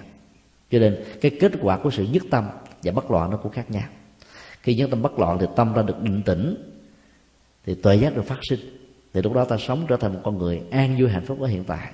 Thì lúc đó có vãng sanh hay không nó không còn quan trọng nữa. Mặc dù tây phương, ta có thể tin là có thật. Cho nên đừng nên dựa vào những cái yếu tố quá dân gian về phương diện tín ngưỡng để xem đó là biểu tượng của vãng sinh. Vì nếu ta đảo ngược cái cấu trúc của định đề này lại đó nếu ai không có những biểu hiện đó cái ta nói là người này hay là tôi không đúng. Làm cho gia đình thân nhân của người đó bị hoang mang nhiều hơn nữa. Hoặc là có nhiều người đó nói tại sao có nhiều vị hòa thượng nhiều vị cao tăng đó, trước lúc chết đó, bị bệnh nặng quá? Như vậy có nghĩa là tu không đúng cách sao cho nên bị cái nghiệp quả nặng như thế này. Cái chuyện nghiệp quả về sức khỏe và tuổi thọ nó là một cái chuyện khác. Nó không nhất thiết ảnh hưởng và dính líu gì đến cái tâm trong sự hành trì. Do đó, ta đừng nên đánh giá dựa trên những cái biểu hiện vật lý. Vì đức phật, trước khi chết, ngài cũng trải qua cái đau bệnh. Thì bao nhiêu người chúng ta cũng như thế thôi. Có điều là mình biết nó bằng sự đi khám. Để xác định chính thức của bác sĩ hay là chúng ta không thèm đi khám. Và ngỡ rằng mình không có bệnh mà thôi. Cho nên các yếu tố đó bao giờ nó cũng là sự tương đối. Và dựa vào sự tương đối để đánh giá về cái chuyện tái sanh hay là vãng sanh tây phương đó là điều khó có thể chuẩn xác được lắm. Cho nên ta hết sức cẩn trọng. Miễn là ta thấy cái người chết đó nhẹ nhàng thư thái bình an mà cả quá trình sống đó, họ là trong an vui và hạnh phúc thì sống bình an chết được uh, an lành là điều chắc chắn diễn ra. À, xin đi câu hỏi khác. Chúng con nhận thấy ờ, sự tinh tấn của thầy ờ, trong nhiều năm qua. À, trong vấn đề khai triển pháp à, rất là rộng rất là thực tế. Bởi vì đạo Phật là đạo thực tế à, những lời mà thầy lên lên lên đi rồi à, rất là có hiệu quả trong dạ, chúng con à, xin à, thành kính tán thán công đức của thầy à, bởi vì thầy là một trong số ít à, những vị tu sĩ à, hằng dương chánh pháp à, đối diện thẳng với cuộc sống và đưa đạo Phật à, được áp dụng vào trong đời sống một cách thiết thực nhất. À, cũng chính vì lý do đó chúng con chúng con có câu hỏi như thế này. Dạ thưa thầy là à, giá dầu hỏa trên thế giới giờ đang tăng rất là cao giá nhiên liệu tăng rất là cao ảnh hưởng đến đời sống của rất là nhiều người trên thế giới. À, đặc biệt là người dân Việt Nam của chúng ta hiện nay à, bởi vì à, bù lỗ giá dầu đã bị xóa bỏ à, người dân phải chịu cái à, cái mức giá thực tế xăng dầu tăng rất là cao.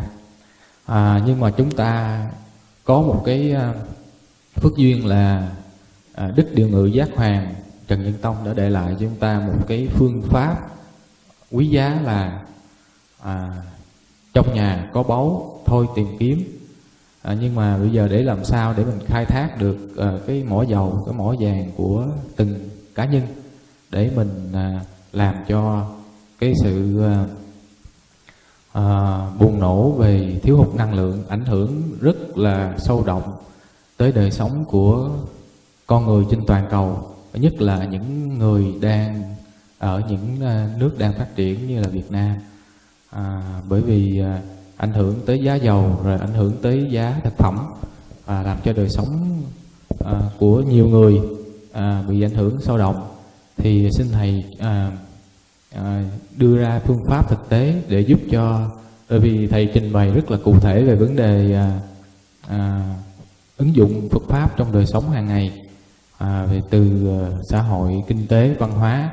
À, thì xin thầy cho giải pháp cho vấn đề toàn cầu này. Dạ cảm ơn thầy cái câu thơ được trích ở trong à, bài à, cư trần lạc đạo của thiền sư trần nhân tông. Trong nhà có bảo, thôi tìm kiếm. Là một minh triết để giúp cho chúng ta nhận thức lại cái giá trị gia gia tài tâm linh vốn có ở mỗi chúng sinh. Bài à, thi kệ này đã được chúng tôi chia sẻ cách đây hai ngày tại thành phố Philadelphia và đã được đưa lên trang web tủ sách đạo Phật à, tủ sách Phật học com. Quý vị có thể tham khảo. Trong à, cái câu thứ ba này đó, Đức Phật muốn dạy và thông qua lời dạy của Đức Phật đó, thì thiền sư Trần Nhân Tông muốn nhắn gửi chúng ta là cái tiềm năng Phật tích có sẵn ở trong mỗi con người. Và nó là một báo Phật quý nhất ở trong tất cả các loại báo vật mình có khuynh hướng là đi tìm kiếm một cái à, giá trị tâm linh ngoài bên mình. Và cái nhu cầu tìm kiếm đó là, là không thể thiếu. Ban đầu khi đến với con đường tâm linh của đạo Phật đó mà không có cái đối tượng bên ngoài đó đó là ta sẽ không đến chùa. Và do vậy con đường thực tập nó sẽ bị chặn đứng. Còn đến chùa rồi mà mình vẫn còn rong rủi đó đi tìm kiếm cái giá trị bên ngoài đó thì ta chỉ là hưởng được cái vỏ tâm linh thôi chứ đưa chưa đi vào trong cái cốt lõi tâm linh được. Do đó đó là nương vào sự để ta đạt lý và khi đạt lý rồi thì sự không nên trở thành một cái cản lực để cho lý đó đạt được cái lý tính tuyệt đối. Chính vì thế mà à, thiền sư trần nhật tông đã đề nghị là chúng ta ngừng cái sự tìm kiếm bên ngoài mà hãy trở về để khai thác cái mà ta đang có theo truyền thống thiền của à, đại thừa đó, thì à, mỗi chúng sinh đó có tình năng phật tính ở mức độ cao nhất. Nhưng à, qua đời sống, bởi lòng tham, lòng sân, lòng si đó, cái hoạt dụng của phật tính này nó bị giảm. Và ta không cảm nhận được đó. Do đó đó, là thay vì đi tìm cái phật tính bên ngoài, thì ta chỉ cần tu tập chuyển hóa lòng tham, lòng sân, lòng si. Hết các cái năng lượng tiêu cực này thì phật tính xuất hiện về phương diện ứng dụng đó về kinh tế đó thì ta thấy là cái học thuyết về à, về cái kho tàng báu vật ở một quốc gia có đó làm cho quốc gia đó phải à, phát triển nền kinh tế tự trị. Self reliance thì nó mới bền. Còn nếu mà mình à, nương vào sự viện trợ của một quốc gia nào đó thì sự viện trợ nào cũng mang theo cái tính điều kiện của nó. Thái Lan chạy theo cái nền kinh tế của Hoa Kỳ, nhận viện trợ của Hoa Kỳ. Cách đây 5 năm bị khủng hoảng kinh tế một cách nghiêm trọng. Khi mà cái viện trợ đó nó bị cắt đứt. Và cái nền kinh tế à, tự trị ở trong mỗi quốc gia đó, nếu chỉ đặt trên nền tảng của quốc doanh mà không đặt nền tảng của cơ chế thị trường, thì à, nó khó đưa cái nền kinh tế đó vào trong cái quỹ đạo của hội nhập và toàn cầu hóa. Do đó đó các luật pháp cần phải được thay đổi để thích ứng để tạo điều kiện cho cái kinh tế thị trường được phát triển ở mức độ lớn nhất của nó. Ngày nay ở Việt Nam đó cái khái niệm mà kinh tế thị trường xã hội chủ nghĩa cũng đã đã, đã được quên đi rồi. Bây giờ người ta chỉ nói là kinh tế thị trường bỏ cái vế xã hội chủ nghĩa đi. Như vậy là bắt đầu Việt Nam hội nhập với cái nền kinh tế thị trường của tư bản đúng với bản chất của kinh tế thị trường thì trong nền kinh tế thị trường đó là người ta đặt nặng vấn đề cung cầu. Rồi à, chất lượng à, của mặt hàng, mẫu mã, để tạo ra một cái thương hiệu giá bán từ đó là hữu nghị, độ bền cao, tạo cái niềm tin ở khách hàng cho nên sự tiêu thụ đó dẫn đến như là một thói quen. Và người ta giữ khách hàng lâu dài bằng cái việc tăng cao cái giá trị sản xuất với à, nhiều cái à, cái, cái à, khuyến mãi hai trong một ba trong một bốn trong một mà thế giới phương tây này đi ở một mức độ tối đa. Cái nền kinh tế thị trường ở một mặt nó giúp cho nền kinh tế ở các quốc gia được nâng cao nhưng mặt khác đó nếu đặt nặng vào cái chủ nghĩa tiêu thụ đó thì nó kéo theo là tạo ra một cái cơn lốc sóng thần về chủ nghĩa vật dục tức là hưởng thụ và cái cơn sóng thần này sẽ làm băng ngoại và cuốn trôi đi tất cả những giá trị đạo đức truyền thống ở các quốc gia. Người phương tây đã may mắn là phát triển kinh tế thị trường sớm hơn.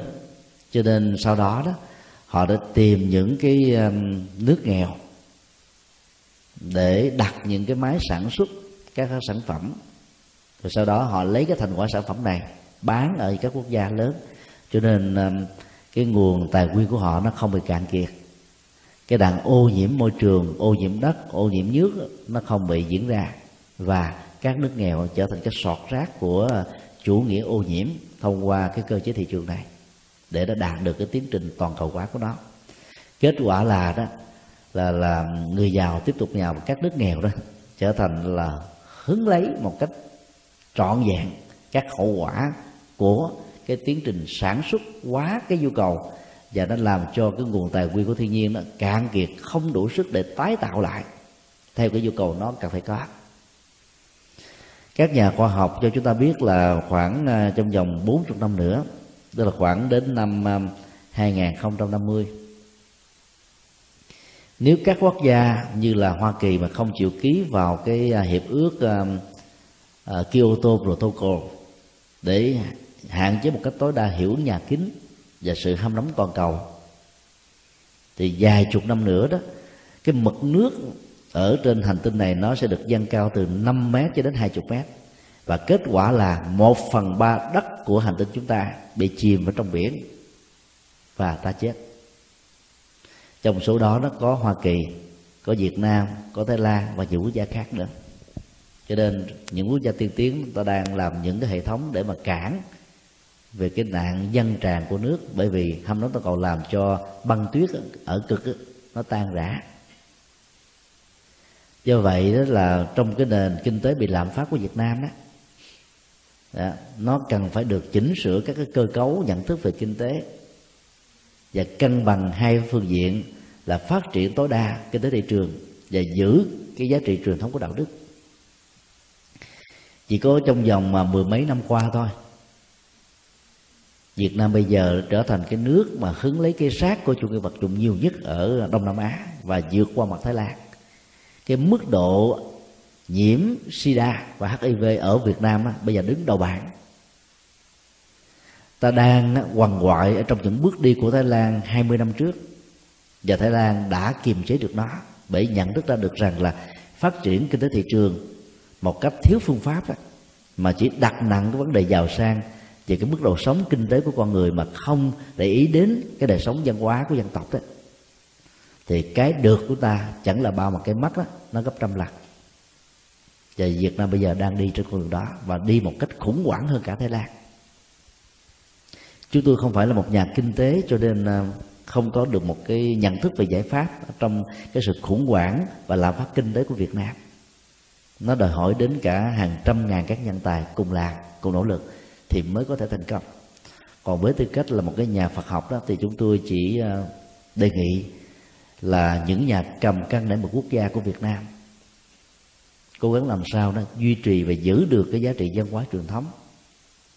Bởi vì đánh mất nó đó, thì đất nước Việt Nam không còn là Việt Nam nữa. Còn giá trị vật chất đó, ta phát triển nó một cách ờ, thăng bằng điều vừa phải, còn nhanh quá đó thì Việt Nam nó sẽ trở thành là cái nơi mà hưởng thụ thôi thì lúc đó đó chưa chắc cái mà ta được nó có giá trị. Và cái ta mất đó ta muốn tìm lại cũng khó vô cùng. Cái nguồn à, kinh tế dựa vào à, cái câu à, trong nhà có bảo thôi tìm kiếm đó, nó giúp cho mình phải khai thác những cái mình có. Đừng vay mượn đừng nhập cản. Cái nền kinh tế tại Việt Nam đang đi theo hướng này. Nhưng có điều đáng buồn đó là các nhà sản xuất Việt Nam đó không quan trọng ở thương hiệu cho nên họ không đầu tư cho uy tín về chất lượng. Trong lúc ký hợp đồng đó họ hứa hẹn rất là nhiều. Làm thỏa mặt khách hàng trong lần một lần hai lần ba nhưng những lần sau đó chất lượng ngày càng giảm cho nên uy tín nó ngày càng mất đi.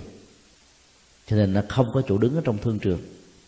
Chẳng hạn về vấn đề à, sản xuất uh, cà phê Việt Nam uh, là cái nơi cung ứng cà phê đến với thế giới rất là nhiều.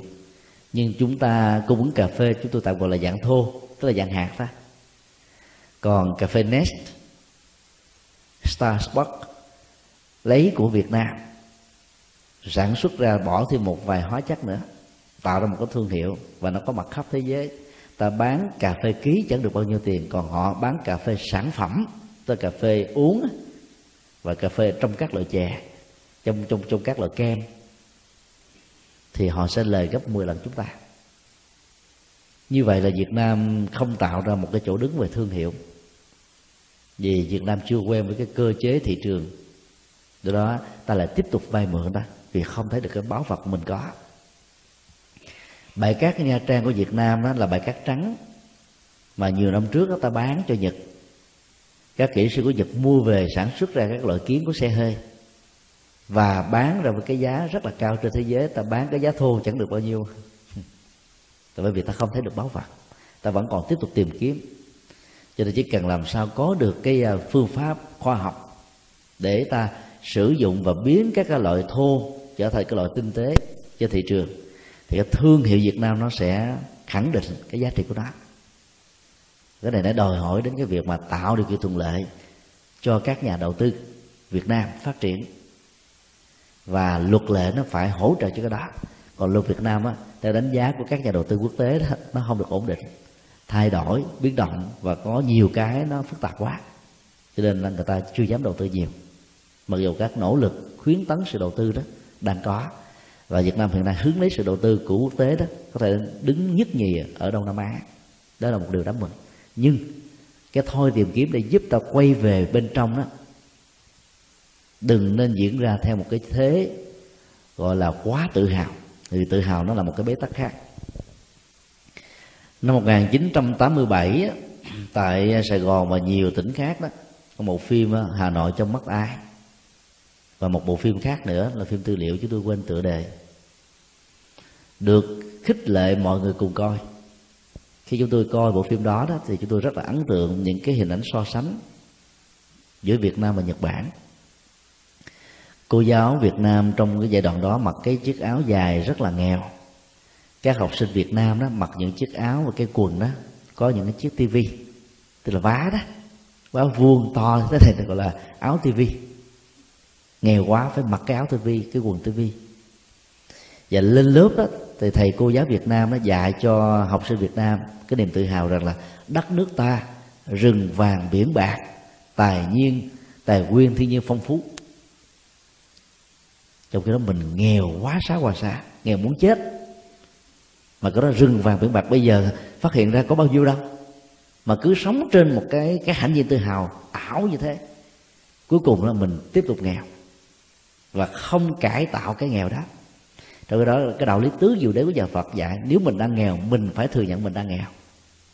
Để mình học cái phương pháp làm giàu của những quốc gia giàu mà vẫn giữ được cái giá trị truyền thống của đạo đức còn ai không dám thừa nhận cái đó mà cứ nghĩ mình mình có báo vật không cần tìm kiếm nữa, thì mình sẽ sống vĩnh viễn và mãi mãi trong cái nghèo. Chiếu qua một cái đoạn ờ, các cô giáo dạy ờ, học sinh Nhật Bản. Các em ơi, đất nước chúng ta đó bất hạnh lắm. Động đất và sóng thần đó là một mối đe dọa thường xuyên. Tài nguyên thiên nhiên chúng ta không phong phú. Ông trời không ưu đãi cho chúng ta cho nên tương lai nằm ở bàn tay khối óc và sự nỗ lực của các em. Các em phải nỗ lực bằng 10 lần các quốc gia khác. Thì đất nước chúng ta mới bằng với họ. Phải nỗ lực hai chục lần người ta mới hơn được họ. Đây là một cái nỗ lực đi tìm kiếm. Và giá trị tìm kiếm đó, nó đã giúp cho người ta đạt được những cái cần phải đạt được. Do đó ta phải đặt cái câu trong nhà báo vật thôi tìm kiếm là đối với những người đi tìm vào cái chủ nghĩa hình thức nhiều quá mà không biết quay về với, bên bên trong đó à, để xác lập lại những cái giá trị mình vốn có. Chứ còn cái người chưa có mà sống bằng cái câu này là dính gì không có luôn. Nó rơi vào cái chấp không á. Thỏa mãn tự hào giống như Việt Nam rừng vàng biển bạc. Toàn là lá vàng. Chứ không có vàng thiệt. Ứng dụng à, các học thuyết Phật học và đặc biệt là những câu dạy câu nói của các vị tổ sư nói chung đó ta phải biết là nó thích hợp với căn cơ nào, đối tượng nào, tình huống nào. Chứ ai cũng ứng dụng hết mà không có hướng dẫn đó. Đôi lúc nó dễ phản tác dụng đó bây giờ mình là một cái người đi à, tìm cầu tâm linh, mình chưa có được giá trị tâm linh. Rồi mình nói rằng là trong nhà có báo, thôi tìm kiếm, cho nên bây giờ không cần đi chùa nữa. Ở nhà trở về với phật tâm đó phật tại tâm. Cần gì phải đi chùa?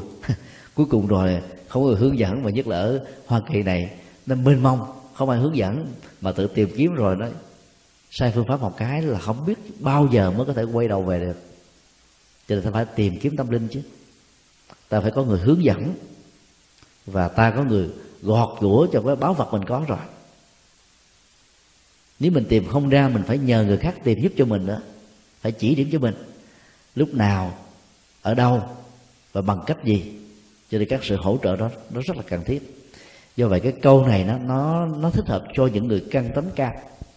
Để người đó đó không bị tốn hao các cái năng lượng đi tìm cầu bên ngoài. Trở về con đường thẳng đó. Còn nếu mình không phải dạng đó đó, thì đừng sống bằng cái câu đó. Vì sống bằng câu đó là rơi vào cái chủ nghĩa thỏa mãn chơi những cái mà ta không có. Hay cái khác là trên nền tảng của sự ảo giác là nhiều. Lưu tiện đây chúng tôi nói kết với cái câu à, tự quy phật mà rất nhiều người đã hiểu sai theo chúng tôi. Vì à, người ta không hiểu rõ được cái cấu trúc à, dân phạm chữ hán đó cho nên nhiều người hiểu chữ tự quy y phật là quy y với phật tính của chính mình. Ta không cần đi chùa đó tu tại ta à, tại tâm ta.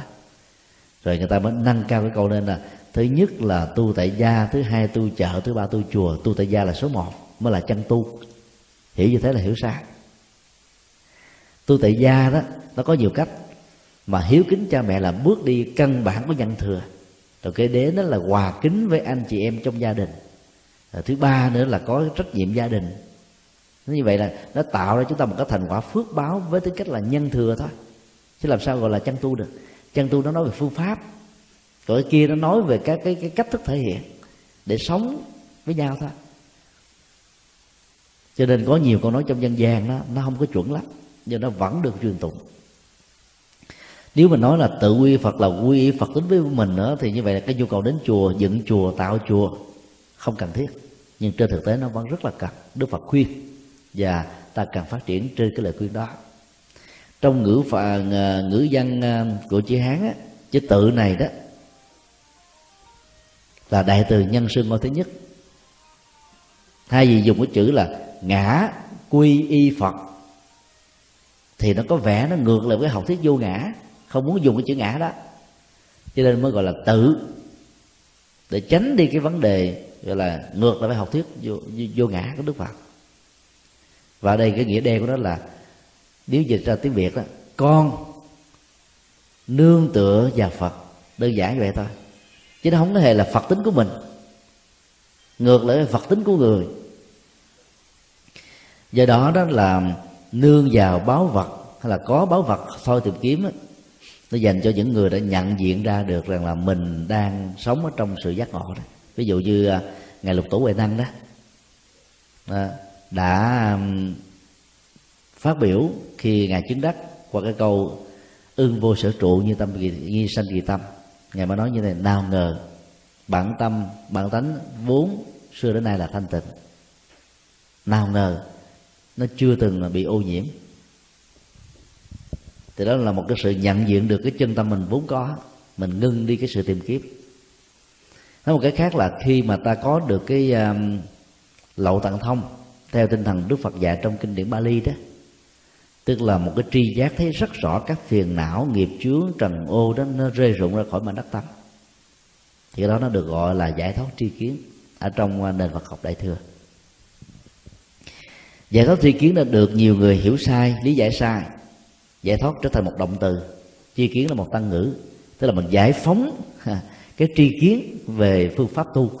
Không phải như thế hay là sự chứng đắc. Giải thoát tri kiến đó là một danh động từ của chữ hán mà nghĩa dịch của nó là, là tri kiến đó là phải dịch trước và giải thoát là dịch sau. Tức là một cái nhận thức rất rõ về sự giải thoát của bản thân mình. Một dịch ngữ tương đương với lậu tận thông trong kinh tạng Bali và đến lúc nào ta đạt được cái trình độ tâm linh chứng đắc đó đó thì theo kinh tạng Bali đó thì một thánh giả sẽ bắt đầu phát biểu rằng là sanh đã tận phạm hạnh tức là đạo đức tâm linh đã thành. Việc nên làm đã làm không còn trở lại trạng thái sanh tử này nữa. Lúc đó ta mới đạt được cái trình độ là thôi tìm kiếm tức là vô học đó, không còn phải tu học thêm nữa còn nếu như mình chưa đạt được tình trạng tâm linh đó mình nói là thôi tìm kiếm á, thì ta trở thành là cống cao ngã mạng. Mà cái đỉnh cao nhất của đó là tăng thượng mạng được nói ra trong kinh là diệu pháp liên hoa. Do đó ta phải hiểu rõ từng à, khái niệm thuộc từ để cái việc thực tập đó nó đạt được ở mức độ đến nơi đến chốt à, xin đi câu hỏi khác. Dạ mô phật ờ, có một số ờ, các vị tăng á, mà giảng pháp trên trên dĩa cd con nghe thấy rằng nói là kinh di đà không phải phật thuyết. À, có đúng gì không thầy? Cái câu hỏi này đó nó mang tính chuyên môn về à, dân bản học. Là một người à, xuất thân từ học đường. Chúng tôi cũng không muốn à, phân tích về văn bản học đối với các bản kinh đại thừa vì điều đó nó không cần thiết cho sự hành trì của Phật tử tại gia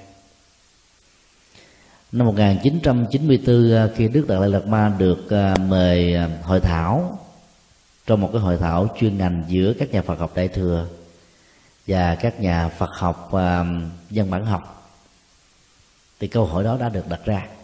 Không phải đối với kinh A Di Đà, mà đối với tất cả các kinh đại thừa. Thì câu trả lời của Đức Đạt Lai Lạt Ma rất là hay, chúng ta có thể tham khảo. Người nói là con đường tiếp cận về Phật học đó, nó có nhiều phương pháp.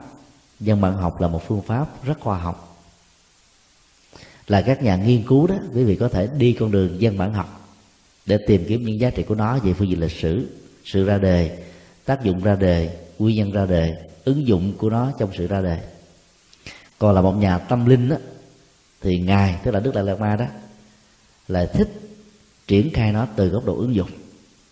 Có nghĩa là ta không nên bận tâm rằng là cái kinh a di đà và các kinh đại thừa khác là phật nói hay không phải phật nói mà là nếu ta ứng dụng nó ta được giá trị cái gì? Là quan trọng hơn. Phân tích về cái tính tác giả đối với một cái tác phẩm đó, là nó cần thiết ở trong văn học.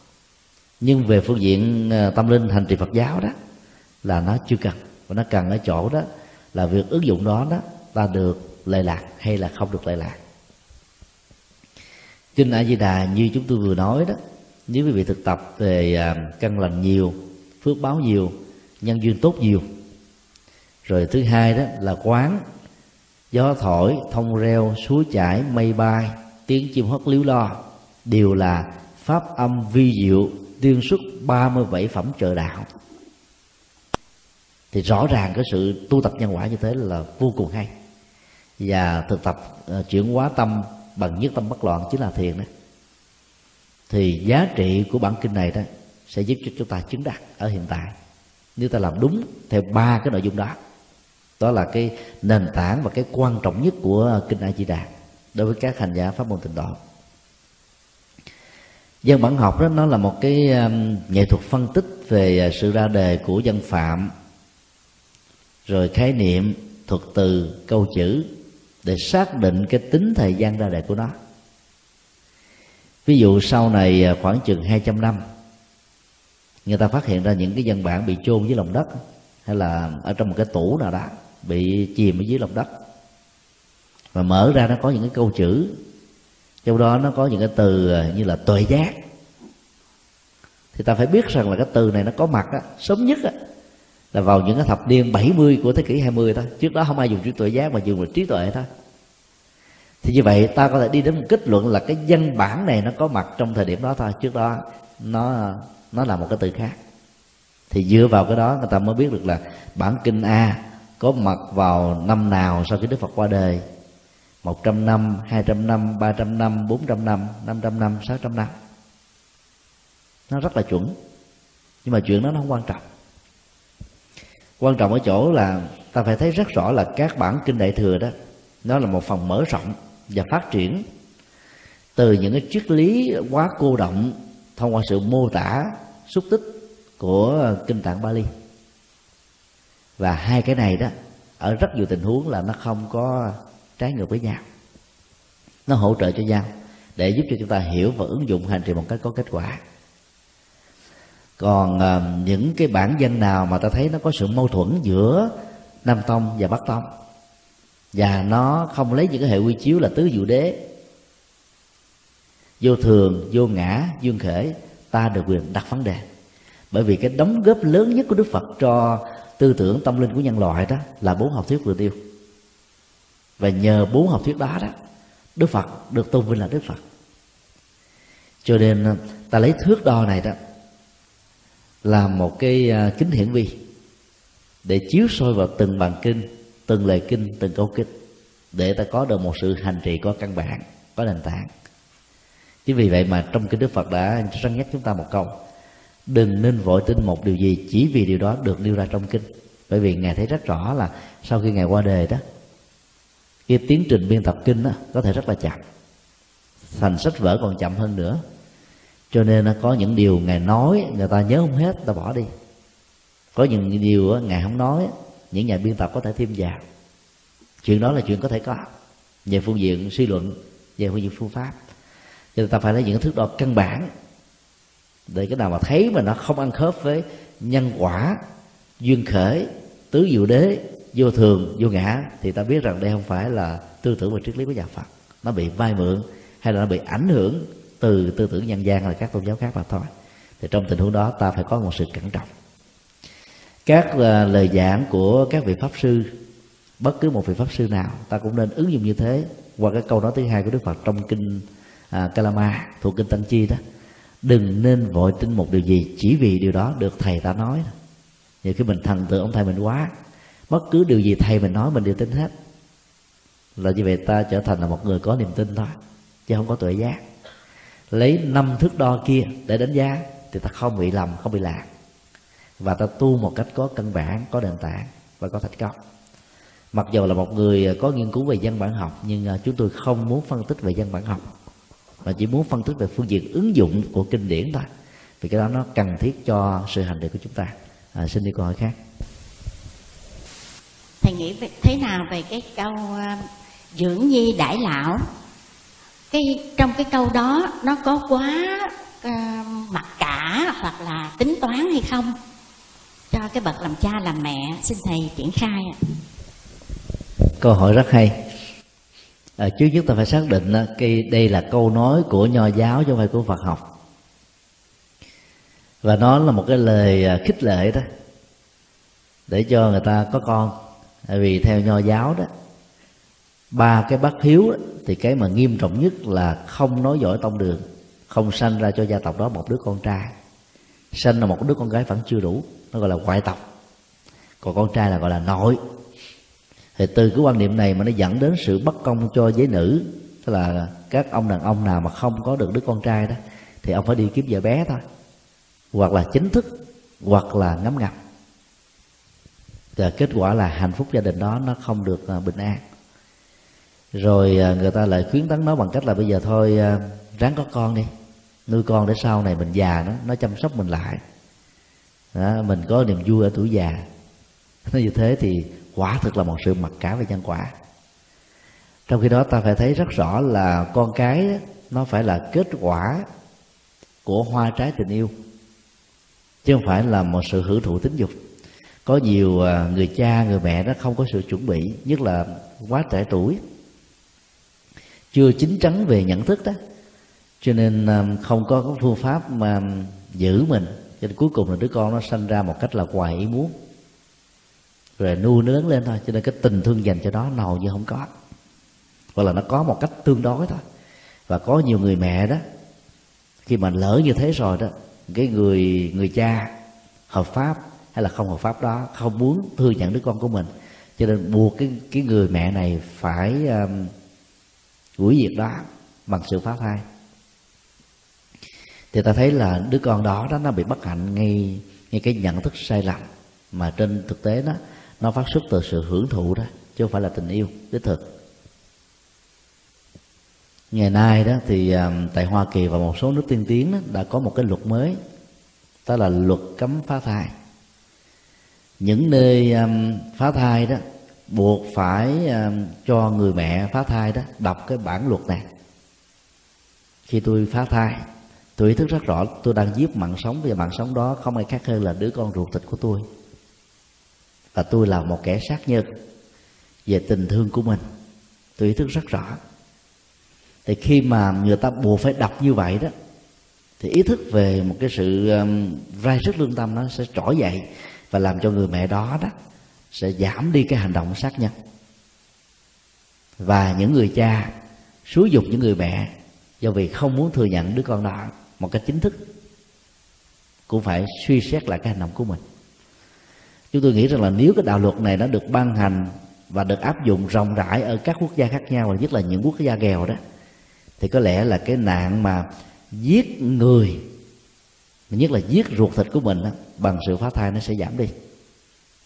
Việt Nam ngày nay đứng đầu bảng về phá thai trên thế giới. Đó là thống kê của à, Bộ à, Y tế vào cuối năm à, 2007 cái thông tin đó là một điều đau. Cái là đời sống vật dục mà nó lại ngày càng gia tăng đó.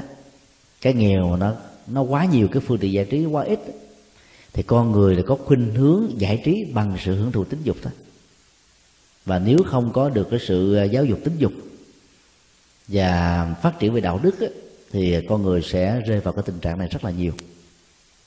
Còn nếu mà ta có có con á, chỉ để là đại lão chờ ta già để có người phụng dưỡng thì những người thế, như thế sẽ phải hoàn toàn thất vọng nếu họ đang sống ở thế giới phương tây. 18 tuổi đến đứa con nó ra khỏi gia đình đó rồi. Có muốn nó ở nhà, nó có không muốn ở nhà nữa. Ngày hôm qua khi giảng tại đạo tràng của minh thanh và dụ ngộ đó, thì à, có hai đứa con, một đứa con trai 18 tuổi, đứa con gái 21 tuổi đứa con gái chuẩn bị tốt nghiệp nurse. Đứa con trai đó thì chuẩn bị vào đại học Temple. Thì đứa con trai đang chuẩn bị à, hành trang để chừng một vài tuần nữa nó nó nó vào ký túc xá ở vì nó là học sinh giỏi, honor và được học bổng. Chúng tôi mới hỏi nó, nhà con rộng rãi quá, sao không ở nhà với cha mẹ cho vui? Chị con cũng ở nhà, con cần gì phải đi đến trường, tốn tiền nó nói rằng thưa thầy con muốn tự lập cho quen. Đó là một đứa nó trả lời rất là chân thành. Mặc dù nó sống rất là hạnh phúc trong gia đình. Cha mẹ lo lắng lắm nhưng mà nó muốn thật thực tập cái sự tự lập. Mà cái nền văn hóa phương tây này dạy con người tự lập từ nhỏ. Cho nên ờ, khi lớn lên đó, nó cũng quen với cái nền văn hóa mới này và nó cũng để cho con cái của nó tự lập ở tuổi 18 dưới sự bảo hộ của luật pháp và hầu như là hiếm ai có được cái phước đó, nuôi con để dưỡng già. Không có được đâu và nếu như ta không có phước báo đó gặp những đứa con bất hạnh nó làm cho mình nó thất điên bắt đảo luôn. Và đến lúc mình già bệnh tật ờ, không có tiền phải ăn phút tem của chính phủ mà nó cũng chẳng hề giúp đỡ mình. Vì nó nghĩ rằng là có chế độ an sinh xã hội của chính phủ lo rồi mắc mới gì nó phải lo. Cái nền văn hóa của phương tây đó nó đề cao cái tự do cá nhân nó đề cao cái privacy của từng con người. Nó đề cao đó cái sự tự lập ở một mức độ làm cho cái tình tình nghĩa đó, giữa cha mẹ con cái nó giảm đi một mức độ khá cao. Tình làng nghĩa sớm của theo đó nó bị giảm đi. Cho nên rất nhiều người cha người mẹ phải sống ở trong trạng thái cô đơn và tuổi già lớn lắm.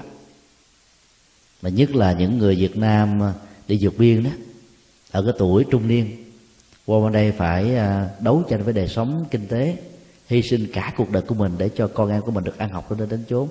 Cho nên đâu có điều kiện học được tiếng anh đâu. Có miệng mà không nói được giống như bị câm có lỗ tai mà nghe không được giống như là bị điếc.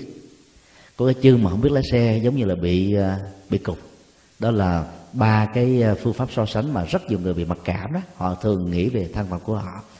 Và nếu ở tuổi già mà những đứa con nó sống theo nền văn hóa phương tây, đánh rơi cái nền văn hóa việt nam, tình người thì cha mẹ khổ đau vô cùng mặc dầu ăn food tem của nhà nước có chế độ ăn sinh ở trong cái ờ, cái cái cái, cái nhà rất là đầy đủ phương tiện nhưng mà vẫn không có được hạnh phúc về ờ, về nhận thức. Do đó đó ta phải thấy rất rõ là việc mà nuôi nấng con em của mình đó, nó là một cái trách nhiệm đạo đức. Ta nuôi nó để cho nó được trưởng thành để nó được hạnh phúc chứ phải để nó cho phục vụ cho mình.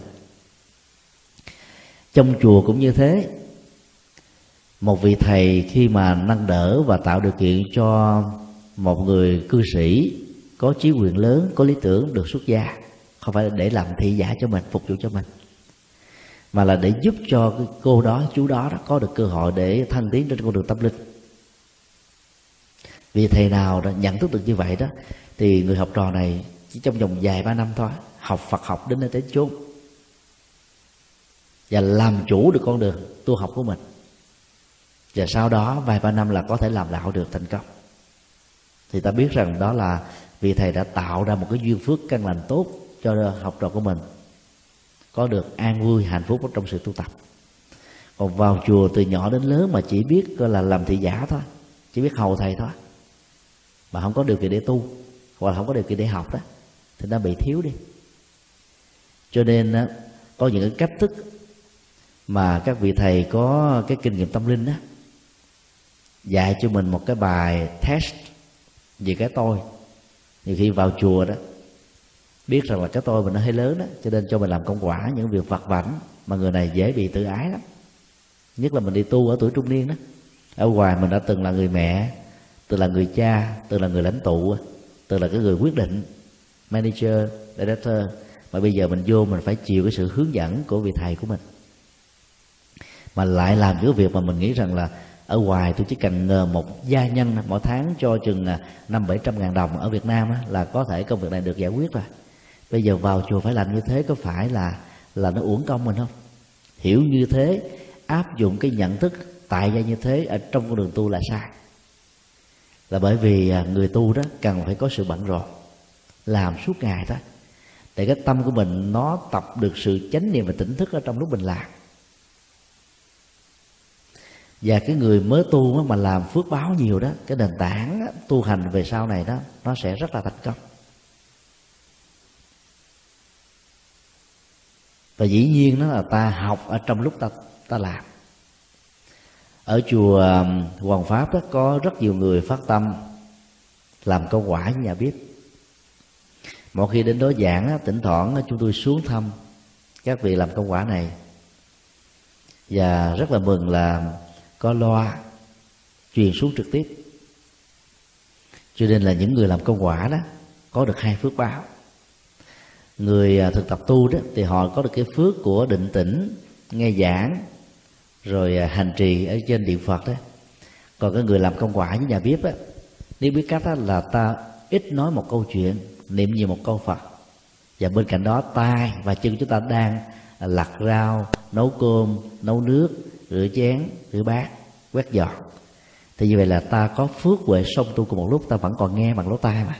Và nhận thức chúng ta đang duyên theo cái nghe đó một cách chân chính. Thì như vậy là người làm công quả có nghệ thuật đó sẽ đạt được hai giá trị.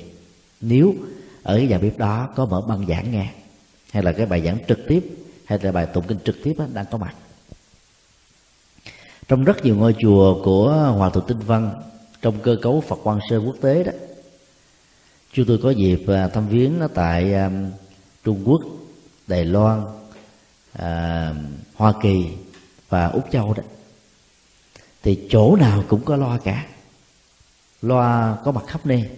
Cho nên ở trong nhà khách đó, trong lúc giảng á, thì người ta không có nói chuyện người ta phải ngồi ghế nghe. Trong lúc người ta đang làm việc ở dưới nhà bếp á, mà cái buổi giảng thì buổi tụng kinh diễn ra là người ta cũng không nên nói chuyện.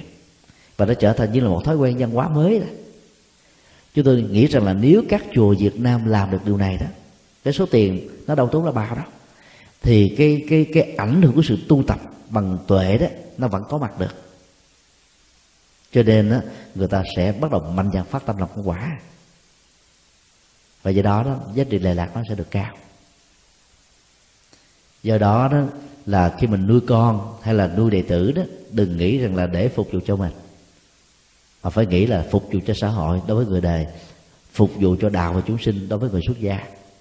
Thì cái việc nuôi đó nó mới mang được cái à, ý nghĩa cao thượng nhất và có giá trị nhất.